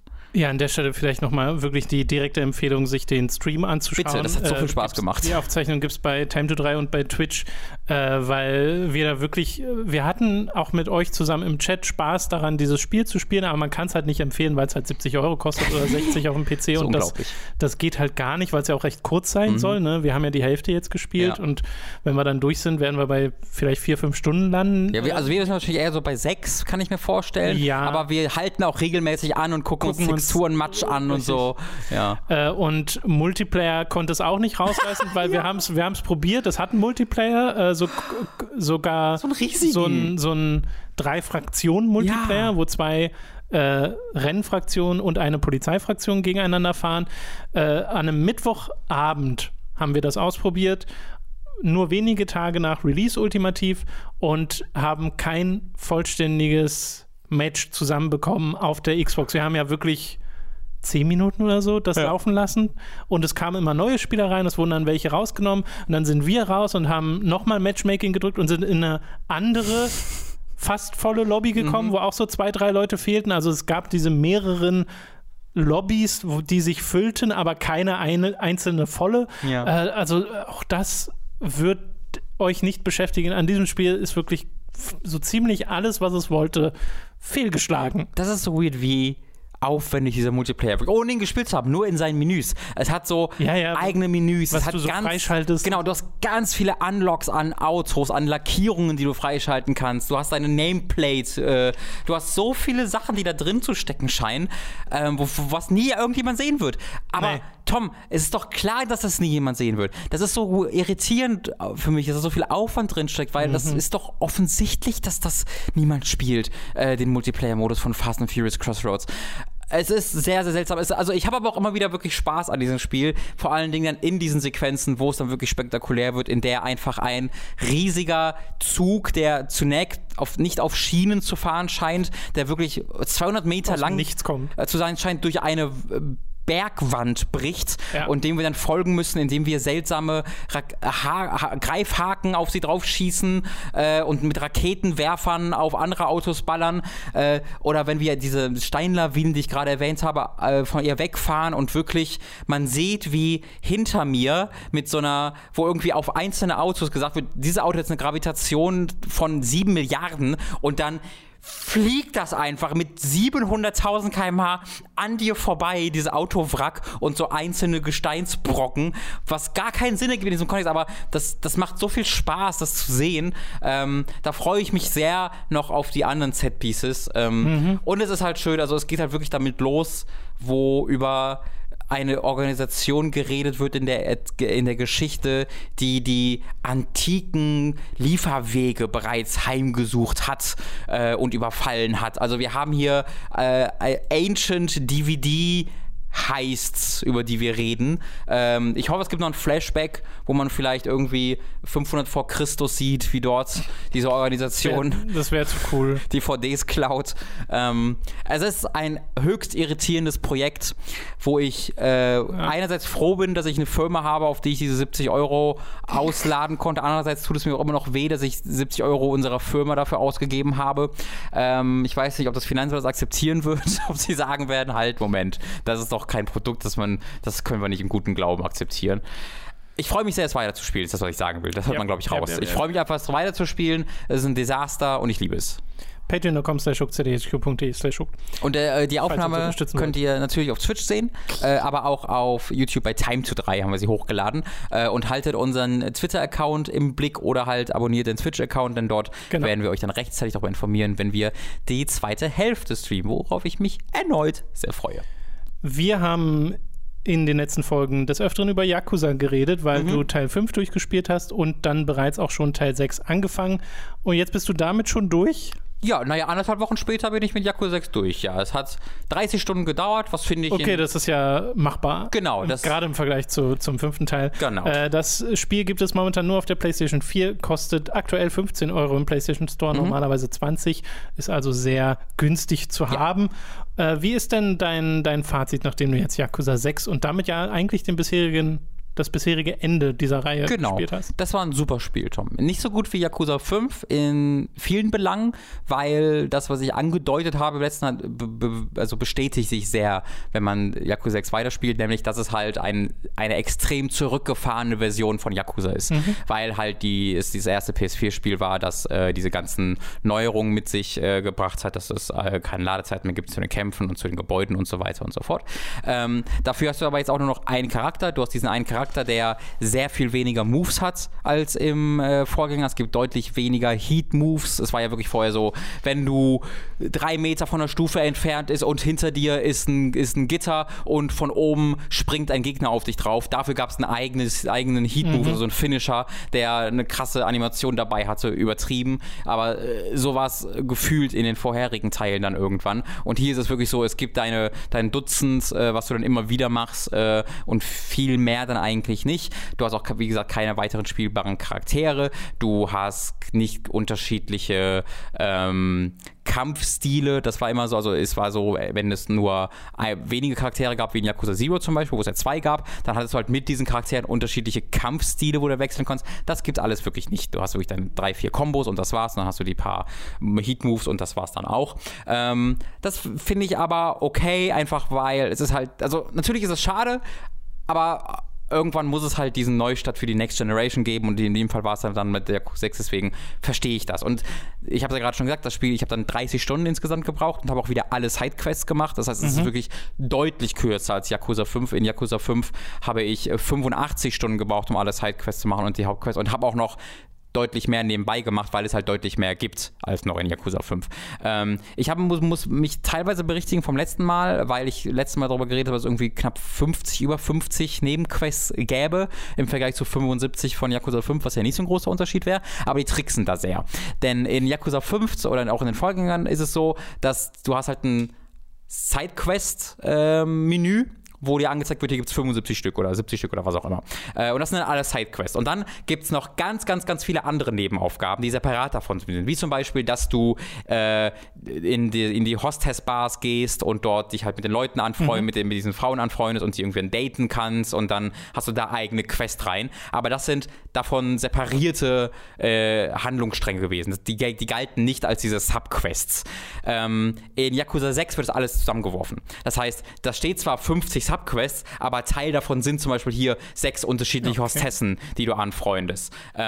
Und deswegen diese Subquests, wie man sie von Yakuza 5 kennt, davon gibt es vielleicht 20 bis 30, irgendwas in dem Maß. Also wirklich deutlich weniger. Die sind aber jetzt auch alle vertont, was im vorher nicht der Fall war. Die haben auch jetzt so ein paar kleine Zwischensequenzen, was vorher nicht der Fall war. Erneut Qualität statt Quantität hier, was ich auch gut finde.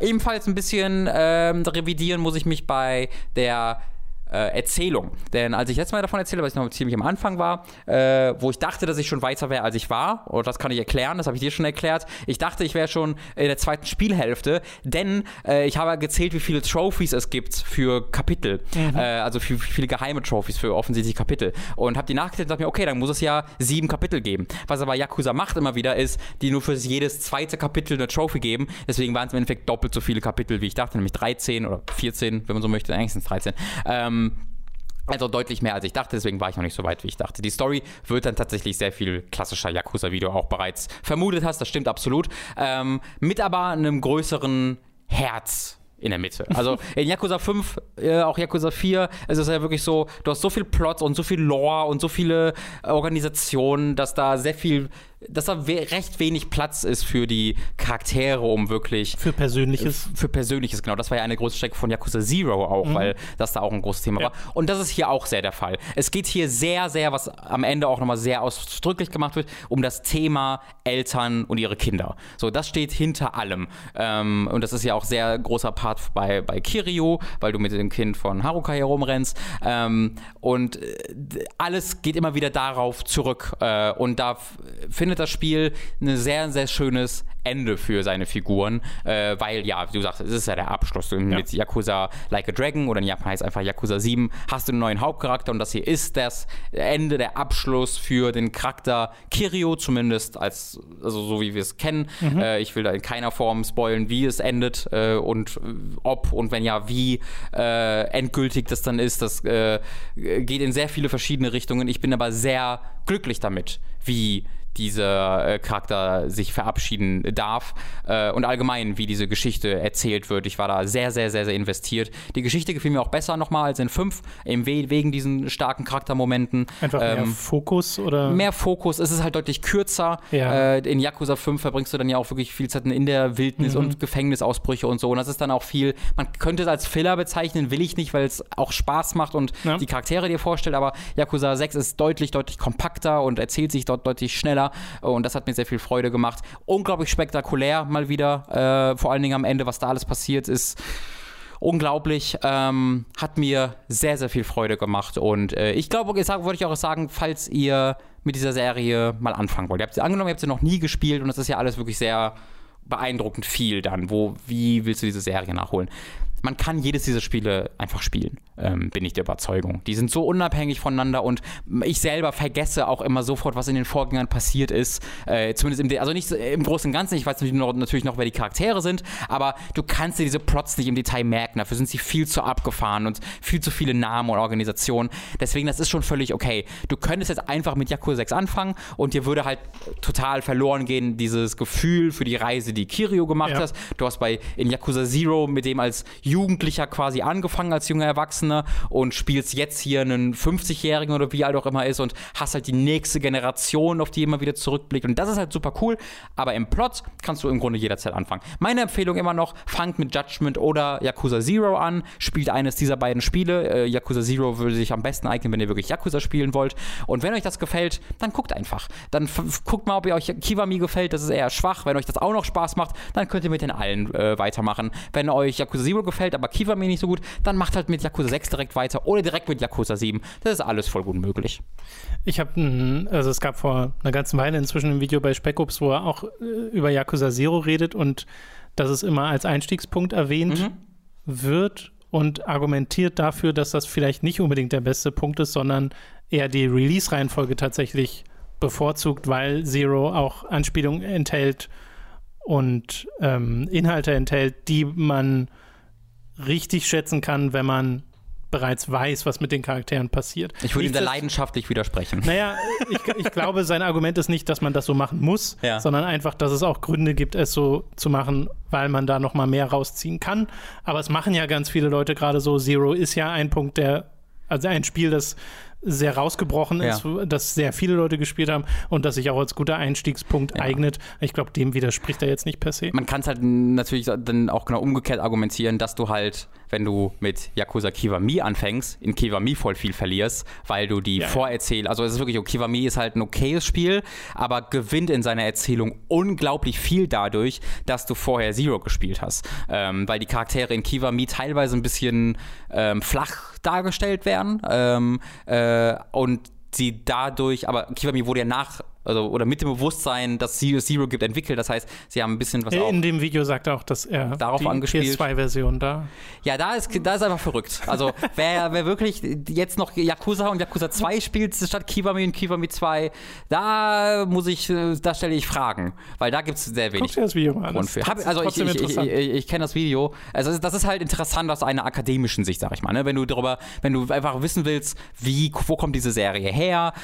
Ich will wirklich einen vollumfänglichen Gefühl dafür bekommen, wo sie startete und wo sie hingeht, das ist dann natürlich, dann musst du diese Originale spielen. Wenn du aber einfach am Erleben dieser Geschichte interessiert bist, dann würde ich schon sagen, da gibt es sehr wenig Grund zu sagen, ich spiele jetzt Yakuza statt Yakuza Kiwami. Also ich glaube, die meisten Leute gehen auch einfach nach Einfachheit. Ja. So, also es ist ja viel, viel leichter zu sagen, ich spiele jetzt Zero, Kiwami, Kiwami 2 und so weiter und so fort. Und das ergibt halt echt. Oder spiele halt Yakuza 6. Genau. Ja. Okay, du hast Project xCloud, das wir vorhin erst erwähnt haben, also den Streaming-Dienst von Microsoft, der jetzt in Game Pass integriert ist, tatsächlich mal ein bisschen angetestet. Wie waren denn deine Erfahrungen? Was hast du gespielt? Hat's funktioniert? Hat's geruckelt?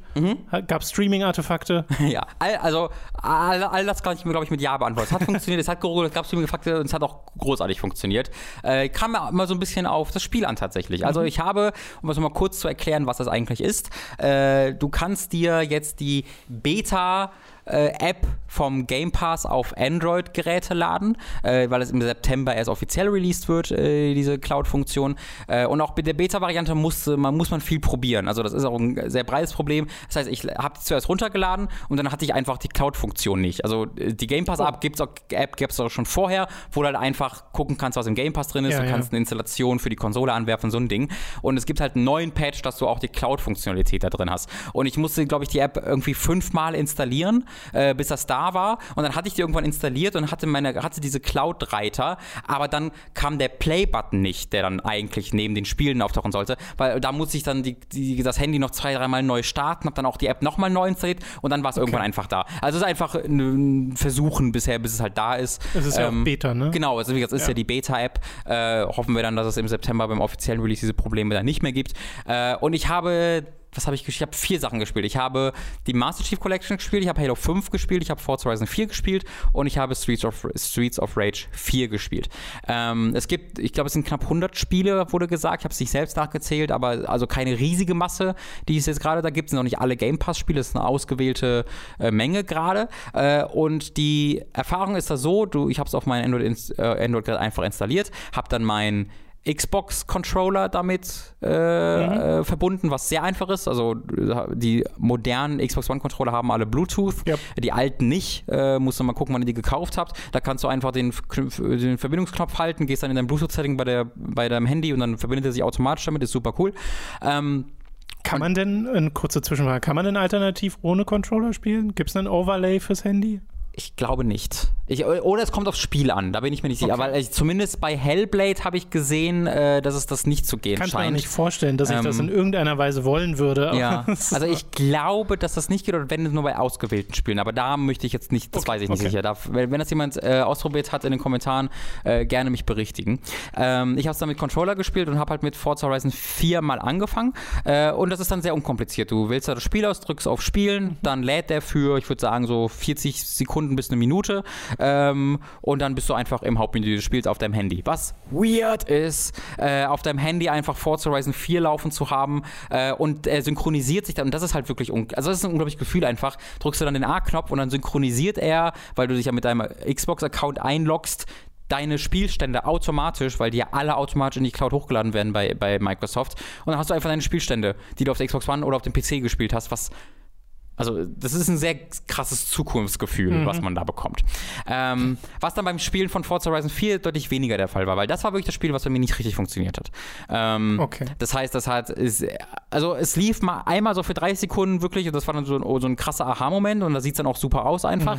Aber dann gab es ständig so Verbindungsabbrüche und die sehen bei der App dann so aus, dass einfach ein Fenster aufploppt, wo dann drauf steht, neue Verbindung wurde aufgebaut und dann wird die wieder aufgebaut nach 2 Sekunden und dann drückst du nochmal die A-Taste und kannst du weiterfahren. Aber es passiert halt alle 20 Sekunden. Also macht das Spiel automatisch Pause, wenn sowas passiert? Genau, das passiert dann automatisch. Okay. Und ansonsten auch ständig halt so Mikroruckler gehabt. Das hat nicht so richtig funktioniert bei mir beim Handy. Und dann dachte ich mir so, okay, das ist funktioniert. War das das Erste? Nicht. Ja, das war das Erste. Dann habe ich danach aber Halo 5 angeworfen und da hatte ich keinen einzigen Verbindungsabbruch. Das war direkt danach. Auch am gleichen, ich saß halt am gegenüberliegenden Ende des Raumes vom WLAN, also war jetzt nicht direkt daneben, aber in der Nähe. Und da habe ich dann Halo 5 angeworfen und das hatte keinerlei Verbindungsabbrüche. Das hat sich auch gut gespielt. Ich habe das auf heroisch normal irgendein Level einfach gestartet und man merkt eine Verzögerung. Das auf jeden Fall. Man merkt eine Verzögerung, die ist da, aber die ist nicht eklatant groß. Also die ist so eklatant groß, dass ich mir zum Beispiel nicht vorstellen könnte, dass man sowas wie Street Fighter 5 online damit spielen könnte. Okay, gibt es ähnlich auf Xbox. Ein Kampfspiel beliebiger Sorte. Dafür ist die Verzögerung, glaube ich, zu groß. Zumindest bei dem Spiel. Auch da komme ich gleich drauf zurück. Aber um im Singleplayer-Shooter zu spielen, das ging. Also das war jetzt nicht die ideale Erfahrung, aber ich hatte jetzt auch nicht ganz das Gefühl so, fuck, das ist zu spät, jetzt ziele ich dahin. Sondern ich konnte da hinziehen, wo ich hinziehen will und habe die Gegner getroffen und das hat sich gut angefühlt. Was da die Sache war, da gab es halt diese Artefakte immer wieder. Womit ich aber gut leben konnte. Also das sah meistens echt gut aus und immer mal wieder hast du dann gesehen, dass alles kurz sehr verpixelt wurde und dann ist wie so eine Scanline von oben nach unten gefahren, wo es dann wieder, ich sag mal, begradigt wurde, wo es dann wieder richtig aussah. Naja, ich glaube, so Spiele wie Rennspiele und Shooter sind halt anfällig dafür, weil sich halt alles die ganze Zeit bewegt. Also alle Pixel des Bildes müssen die ganze Zeit neu gestreamt werden. Ja. Und das sah dann halt immer mal wieder ein bisschen kritisch aus, aber ich konnte währenddessen normal weiterspielen und es lief weiterhin flüssig. Wie sieht das dann, muss ich mir das vorstellen, wie so ein 360p YouTube-Video oder? So schlimm nicht, nein. Es ist ein verpixeltes YouTube-Video, aber es geht jetzt nicht in diese 360p, dass du wirklich nichts mehr erkennen kannst oder so, sondern du denkst dir kurz so, das sieht gerade scheiße aus, ist einfach das Gefühl, und dann sieht es wieder besser aus. Aber es ist nicht so, dass du dann plötzlich nichts mehr erkennen kannst.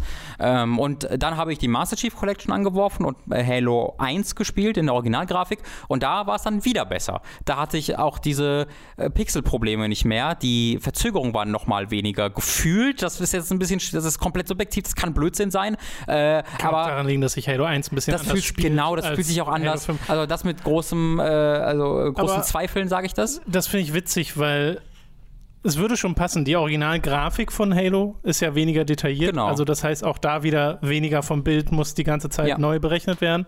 Das wird vermutlich auch damit zusammenhängen, weil du hast ja dann auch noch später ein 2D-Spiel gespielt, wo eigentlich noch weniger vom Bild die ganze Zeit neu berechnet werden muss. Und das war dann wirklich die coolste Erfahrung auch, als Streets of Rage 4 anzuwerfen, weil das, also da hätte ich jetzt, wenn du es mir so gezeigt hättest, wäre ich nicht drauf gekommen, dass es nicht nativ auf dem Handy läuft. Okay. Weil da hatte ich kaum Verzögerung. Ja. Wenn du es weißt, dann merkst du die. Aber wenn ich nicht aufmerksam danach gesucht hätte, wäre mir die, glaube ich, nicht aufgefallen. Zumindest nicht groß. Und es lief flüssig und es sah hervorragend aus, auch auf dem Bildschirm. Also alles sieht auf diesem kleinen Bildschirm dann hervorragend aus, weil die Auflösung dann echt gut auch ist. Und die Musik war hervorragend und lief toll. Und das habe ich einfach 20 Minuten gespielt, eine Viertelstunde gespielt und hatte einfach Freude und es war einfach super. Cool. Das war echt, echt, echt toll. Und auch sowas wie jetzt einen Halo zu spielen, kann ich mir sehr gut vorstellen, wenn ich irgendwie unterwegs bin in einem Zug oder aktuelles Beispiel ist, wenn ich irgendwie nach NRW fahre zu meinen Eltern, da nehme ich natürlich nicht meine Xbox mit, aber wenn ich da mein Tablet dabei habe und auf dem Tablet irgendwie eine Runde Halo spielen könnte, das wäre schon sehr, sehr, sehr, sehr cool. Und ich habe es jetzt leider auf dem Tablet noch nicht probieren können, weil ich da genau die Probleme mit der App wieder hatte und da hatte ich dann nicht die Geduld für nach dem Handy, deswegen habe ich es dann da sein lassen. Aber das ist wirklich eine coole Sache. Vor allem, weil es halt auch einfach integriert ist. Du musst ja, wenn du sowieso schon Game Pass-Kunde bist, jetzt nichts machen. Genau, ich habe nichts für sich bezahlt Service oder so. Zu bekommen. Ja. Wir brauchen halt einfach 5G, um da wirklich mobil irgendwas von zu haben. Unterwegs ist das, genau, das kann ich mir also auch gar nicht vorstellen. Momentan in Deutschland zumindest, und das ist in anderen Ländern wieder anders, die ein bisschen besseren Breitbandausbau haben. Breitband nennt man es gar nicht bei Handy, oder? Der Funkausbau, ja. Rundfunk. Der Rundfunk fürs Handy muss besser sein, Tom. Ist meine professionelle. Die Gs sind nicht hoch genug. Die G braucht mehr Gs. Mehr G-Ausbau. Das ist in Deutschland, glaube ich, ein Traum, dass wir irgendwann mal so weit kommen. Aber wenn du irgendwo bist, wo du Zugang zu WLAN hast, zu einem okayen, scheint es wirklich toll zu funktionieren. Mhm. Und das ist etwas, was ich vor einem Jahr mir noch nur sehr schwer hätte vorstellen können. Ja, mich freut sehr, dass das so positives Feedback gerade bekommt. Ich wüsste selbst noch nicht so richtig, wo ich es mal benutzen würde. Ich bin auch neugierig, es mal auszuprobieren. Aber vor allem halt, wenn man wirklich mal woanders ist. Ich glaube, da wird es halt seinen Einsatzbereich finden. Ich glaube, es ist auch so ein Ding, angenommen, du hast halt nur eine Xbox oder nur einen PC und willst vielleicht Spiele spielen, die es nur auf dem einen oder nur auf dem anderen gibt, was ja bei früheren Titeln noch der Fall ist. Das könntest du halt dann auf einem Tablet spielen. Stimmt, könnte ich nicht theoretisch. Gibt es die Funktion des Streamings auch auf dem PC? Nee, genau, das wollte ich gerade sagen. Das gibt es zumindest, ich weiß nicht, ob das noch kommen soll. Also das ist von Microsoft, glaube ich, so ein bisschen so, ja, mal gucken. Sie fokussieren sich gerade sehr auf Mobile, witzig. Und das ist auch gerade das Einzige. Also das geht nur über die App auf Mobile. 5 auf dem PC spielen. Genau, wenn die Browser-Funktion so wie bei Stadia irgendwann mal kommt, das wäre dann nochmal eine andere Hausnummer. Und ich würde mich auch sehr wundern, wenn das nicht über kurz oder lang kommen wird. Aber jetzt gerade gibt es das wirklich nur für Android-Geräte und bei Apple halt aus den erwähnten Gründen. Im iOS gibt es das nicht. Lustigerweise gibt es das auch nicht für Windows-Phones. Für Surface gibt es das gerade nicht. Komisch. Zumindest bei den alten Surface-Versionen. Ich glaube, für die neuen Surface-Versionen soll es dann irgendwie doch kommen. Aber jetzt gerade, ihr habt ein Android-Gerät und Game Pass Ultimate, dann könnt ihr das einfach ausprobieren. Mhm. Sehr gut, dann sind wir durch mit den Spielen für diese Woche, haben aber noch einen Film und dann natürlich noch die Formel 1, über die wir reden wollen. Haben wir das? We will see. Mit der Formel 1? Ja. Naja, gut, vielleicht wird es dann eher ein kürzeres Formel 1-Fest. Auf jeden Fall einen Film, nämlich einen Film von 2017 namens One Cut of the Dead, von Shinichiro Ueda, so heißt der Regisseur, der, von dem, was ich jetzt gesehen habe, nicht der größte Film ist. Witzigerweise befindet er sich auf meiner Amazon-Watchlist. Lustig. Weil der wurde uns mal in irgendeinem Hooked-Kommentar empfohlen. Okay. Und dann habe ich mir das angeguckt und dachte, das klingt interessant, habe es aber bisher noch nicht gesehen. Finde aber witzig, dass du den jetzt gesehen hast. Ja. Was ist das denn überhaupt für ein Film, Robin? Und wie fandest du ihn? Also ich habe mir den bereits von irgendwie einem halben Jahr oder sowas gekauft. Einfach beim Scrollen durch Amazon ist mir der empfohlen worden. Und ist halt ein Titel, der auf Dutzenden Filmfesten sehr abgefeiert wurde, der eine große der viele Kultfans wirklich hat, also der so ein Kulthit wirklich wurde. Und der so ein bisschen eine mysteriöse Luft umgibt diesen Film irgendwie, weil One Cut of the Dead sagt erstmal das aus, was dieser Film erstmal ist. Nämlich, du hast hier einen Zombie-Film, der in einem Shot gedreht wurde und den du siehst. Und es ist sehr schwer, über diesen Film zu reden, weil man darf den sich, denke ich, schon spoilen, könnte immer noch Spaß dran haben, aber ich möchte das auf keinen Fall machen. Ich glaube, das habe ich damals auch. Da irgendwas klingelt da. Ja. Weil ich weiß nämlich nichts über den Film. Genau. Und habe den aber trotzdem auf der Watchlist. Und das war auch genau mein Ding. Ja, ich wusste nichts über diesen Film. Guckt keinen Trailer. Die Trailer verraten nämlich schon so eine der Sachen. Ja. Und dennoch, das ist nicht so, ihr wisst den Twist, dann macht der Film, oder ihr wisst die Twist, oder ihr wisst, was dieser Film so alles versucht zu machen, dann macht der keinen Spaß mehr. So ist es überhaupt nicht.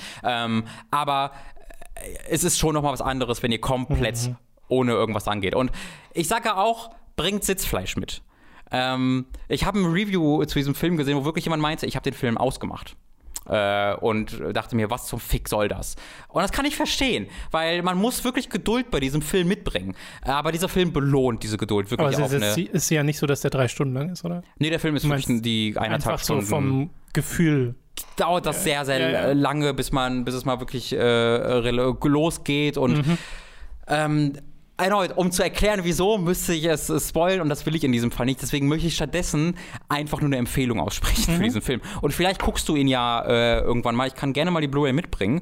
Weil wenn du ihn guckst, wäre ich sehr interessiert daran, mit dir darüber, auch mit Spoilern drüber zu reden, weil ich will ihn dir natürlich auch nicht spoilen. Weil das ist wirklich ein sehr einzigartiger Streifen, der geguckt werden sollte und der sehr kreativ ist und wo ich es dann im Endeffekt sehr, sehr, sehr, sehr viel Freude dran gemacht habe, wo ich dann auch wirklich danach sofort Lucy drüber erzählen musste einfach, weil ich sagte, wie cool das ist.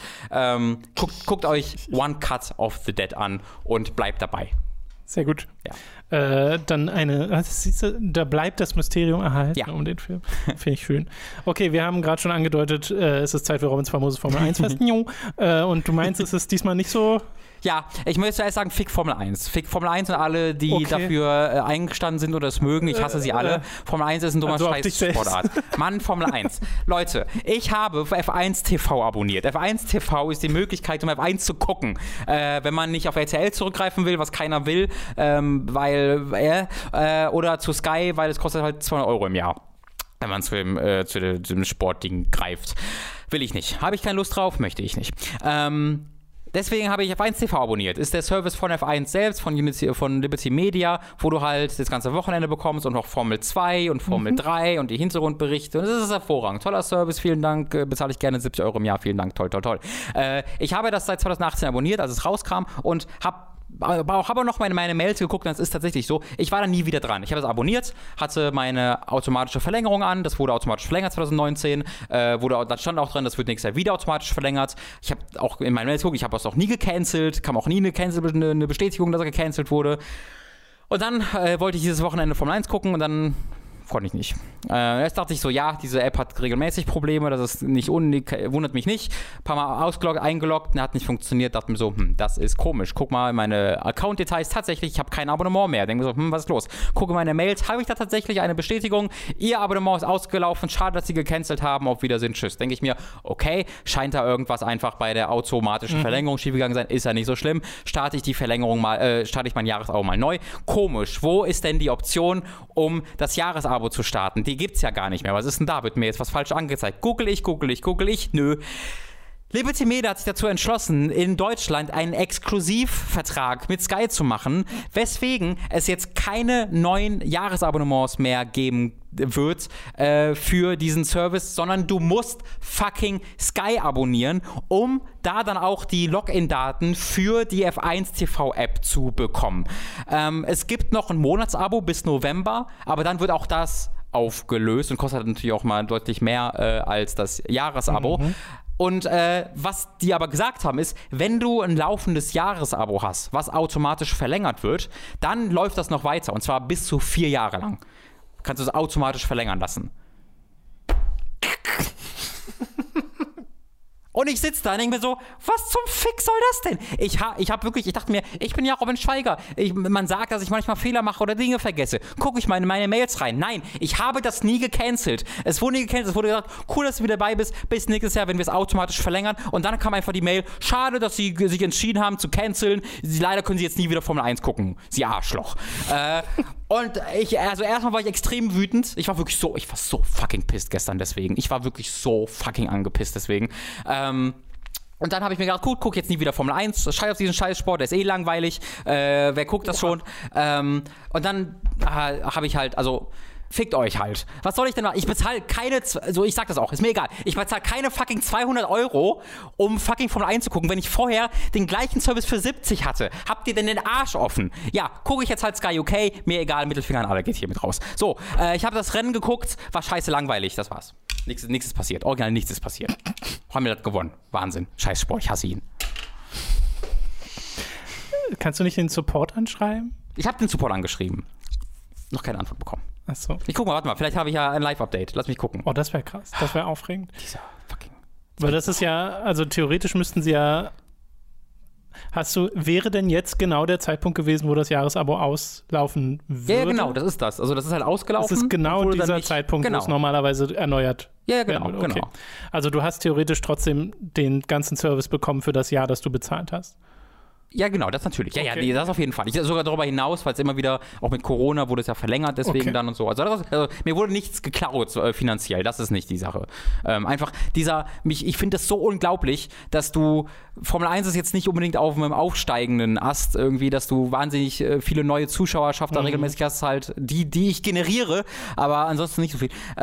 Und dann hast du halt in Deutschland jetzt auch den letzten deutschen Fahrer mit Vettel, der ist vielleicht nächstes Jahr raus. Und dann sagen die, nach 2 Jahren, wo sie mir diesen Service anbieten, wo ich das bezahlen kann und dann diesen geilen Service habe mit diesen ganzen Sachen, das nehmen wir dir jetzt weg, und um das Gleiche weiterzunehmen, musst du das Dreifache fast bezahlen. Habt ihr denn den Arsch offen? Ich könnte immer noch ausrasten, deswegen. Es ist so scheiße dumm. Ich habe eine Antwort, eine Mail bekommen, aber die sagt mir nur, ich muss erstmal irgendwie Kreditkarten und Postleitzahl geben. Cool. Und Kreditkarte, ich bin nicht mit Kreditkarte bezahlt. Oh, ich krieg jetzt schon so. Das ist ja schade, Robin. Kreditkarte kann sein. Naja. Ist das das Ende von Robins famosen Formel 1? Nee, ich hab's ja dann doch geguckt. Ich habe mir dann Streams rausgesucht und mir alle Viren aufs Tablet geladen. Das war dann okay. Aber für dieses Rennen war es wirklich, war es das nicht wert. Jetzt ist mir auch warm, weil mir die Sonne die ganze Zeit durchs Fenster aufs Gemüt schlägt. Mein Gott, Tom. Ach, diese Formel 1. Vielleicht soll ich einfach einen anderen Rennsport. Ja, oder irgendwie Polo. Heißt das Polo? Wo alle auf Pferde reiten und mit ihren Schlägern so kleine runde Bälle durch kleine Tore. Das heißt. Ich glaube, das ist Polo. Vielleicht soll ich Polo. Ich bin demnächst auf einem Poloplatz, Tom, weil da eine Hochzeit passiert. Ich weiß nicht, ob wir da Polo spielen als Teil der Hochzeit.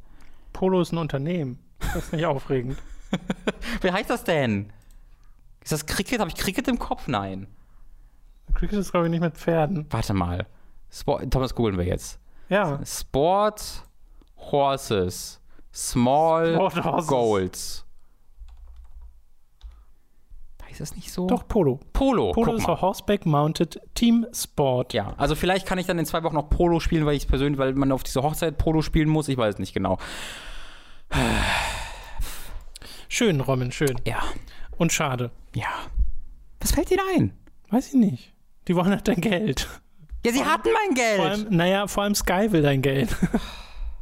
Fix Guy.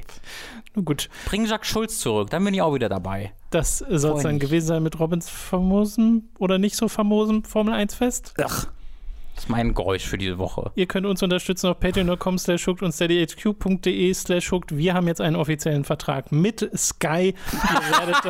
Ihr benötigt fortan ein Sky-Abonnement und es kostet jetzt 15 statt 5 Euro, falls ihr exklusive Inhalte wollt. Trotzdem wäre es schön, wenn ihr das macht. Dann bekommt ihr nämlich so tolle Inhalte wie Hooked on Topic, wo Robin mit seinem Freund Marc über also nicht Robins, sondern Marcs Rennspielkarriere redet. Ja, meine ist jetzt beendet. Nicht nur Rennspiel, sondern auch Rennsportkarriere. Rennsportkarriere, ja. Wirklich im DSF auf Sport 1 rumgefahren. Das ist wirklich krass. Ja. Hört euch das an. Ja. Ansonsten würde es uns auch so freuen, wenn ihr uns unterstützt, denn das macht Hooked überhaupt erst möglich. Ab $25 bzw. Euro, ich meine natürlich 55 Euro bzw. Dollar, zu Podcast-Produzenten, zu Sky-Produzenten. Wir bedanken uns bei den folgenden Podcast-Produzenten: Michael Noritz-Wolf, Jan Lippert, Gerebor, Christopher Dietrich, Old Sport, Mike Reichel, Gerhard Müller, Autaku, Chipza, Christian Hündorf, Didi, Donathan Styles aka Don Stylo, Fure96, Hauke Brav, Lennart Struck, Markus Ottensmann, McLovin008, Michael, Numemon digitiert zu, Oliver Zirfers, Raun, Rick O, Sebastian Diehl, Simon Dopichai, Sram, The Epic Snowwolf, Zombie und Wintercracker und Tommy88088. Vielen Dank an alle Podcast-Produzenten. Gute Arbeit, vielen Dank. Jetzt, wo ich 70 Euro im Jahr spare, weil ich dieses Geld noch viel mehr wert bin. Oh Mann. Jetzt müssen wir doch persönlich hinfahren zu den Formel-1-Rennen. Oh ja, da sparst du auch Geld. Mhm. Das geht ja gerade auch nicht wegen Covid, Tom. Aber vielleicht sollten wir da ein Patreon-Tier für einbauen, ein Steady-Tier. Dass wir jedes Rennen persönlich, also wir beide, du auch, doch verstehe ich, begleiten. Ich stehe dann einfach nur daneben. Aha. In der Boxengasse gehst du zu. So. Wer ist das? Wer sind Sie? Sebastian Vettel? Herr Vettel. Wie war Ihr Rennen? Sind Sie Rennen? Ist der Renner? Ist der Rennen gefahren? Ja, wie war Ihr Rennen? Hatten Sie viel Untersteuern, Herr Pettel?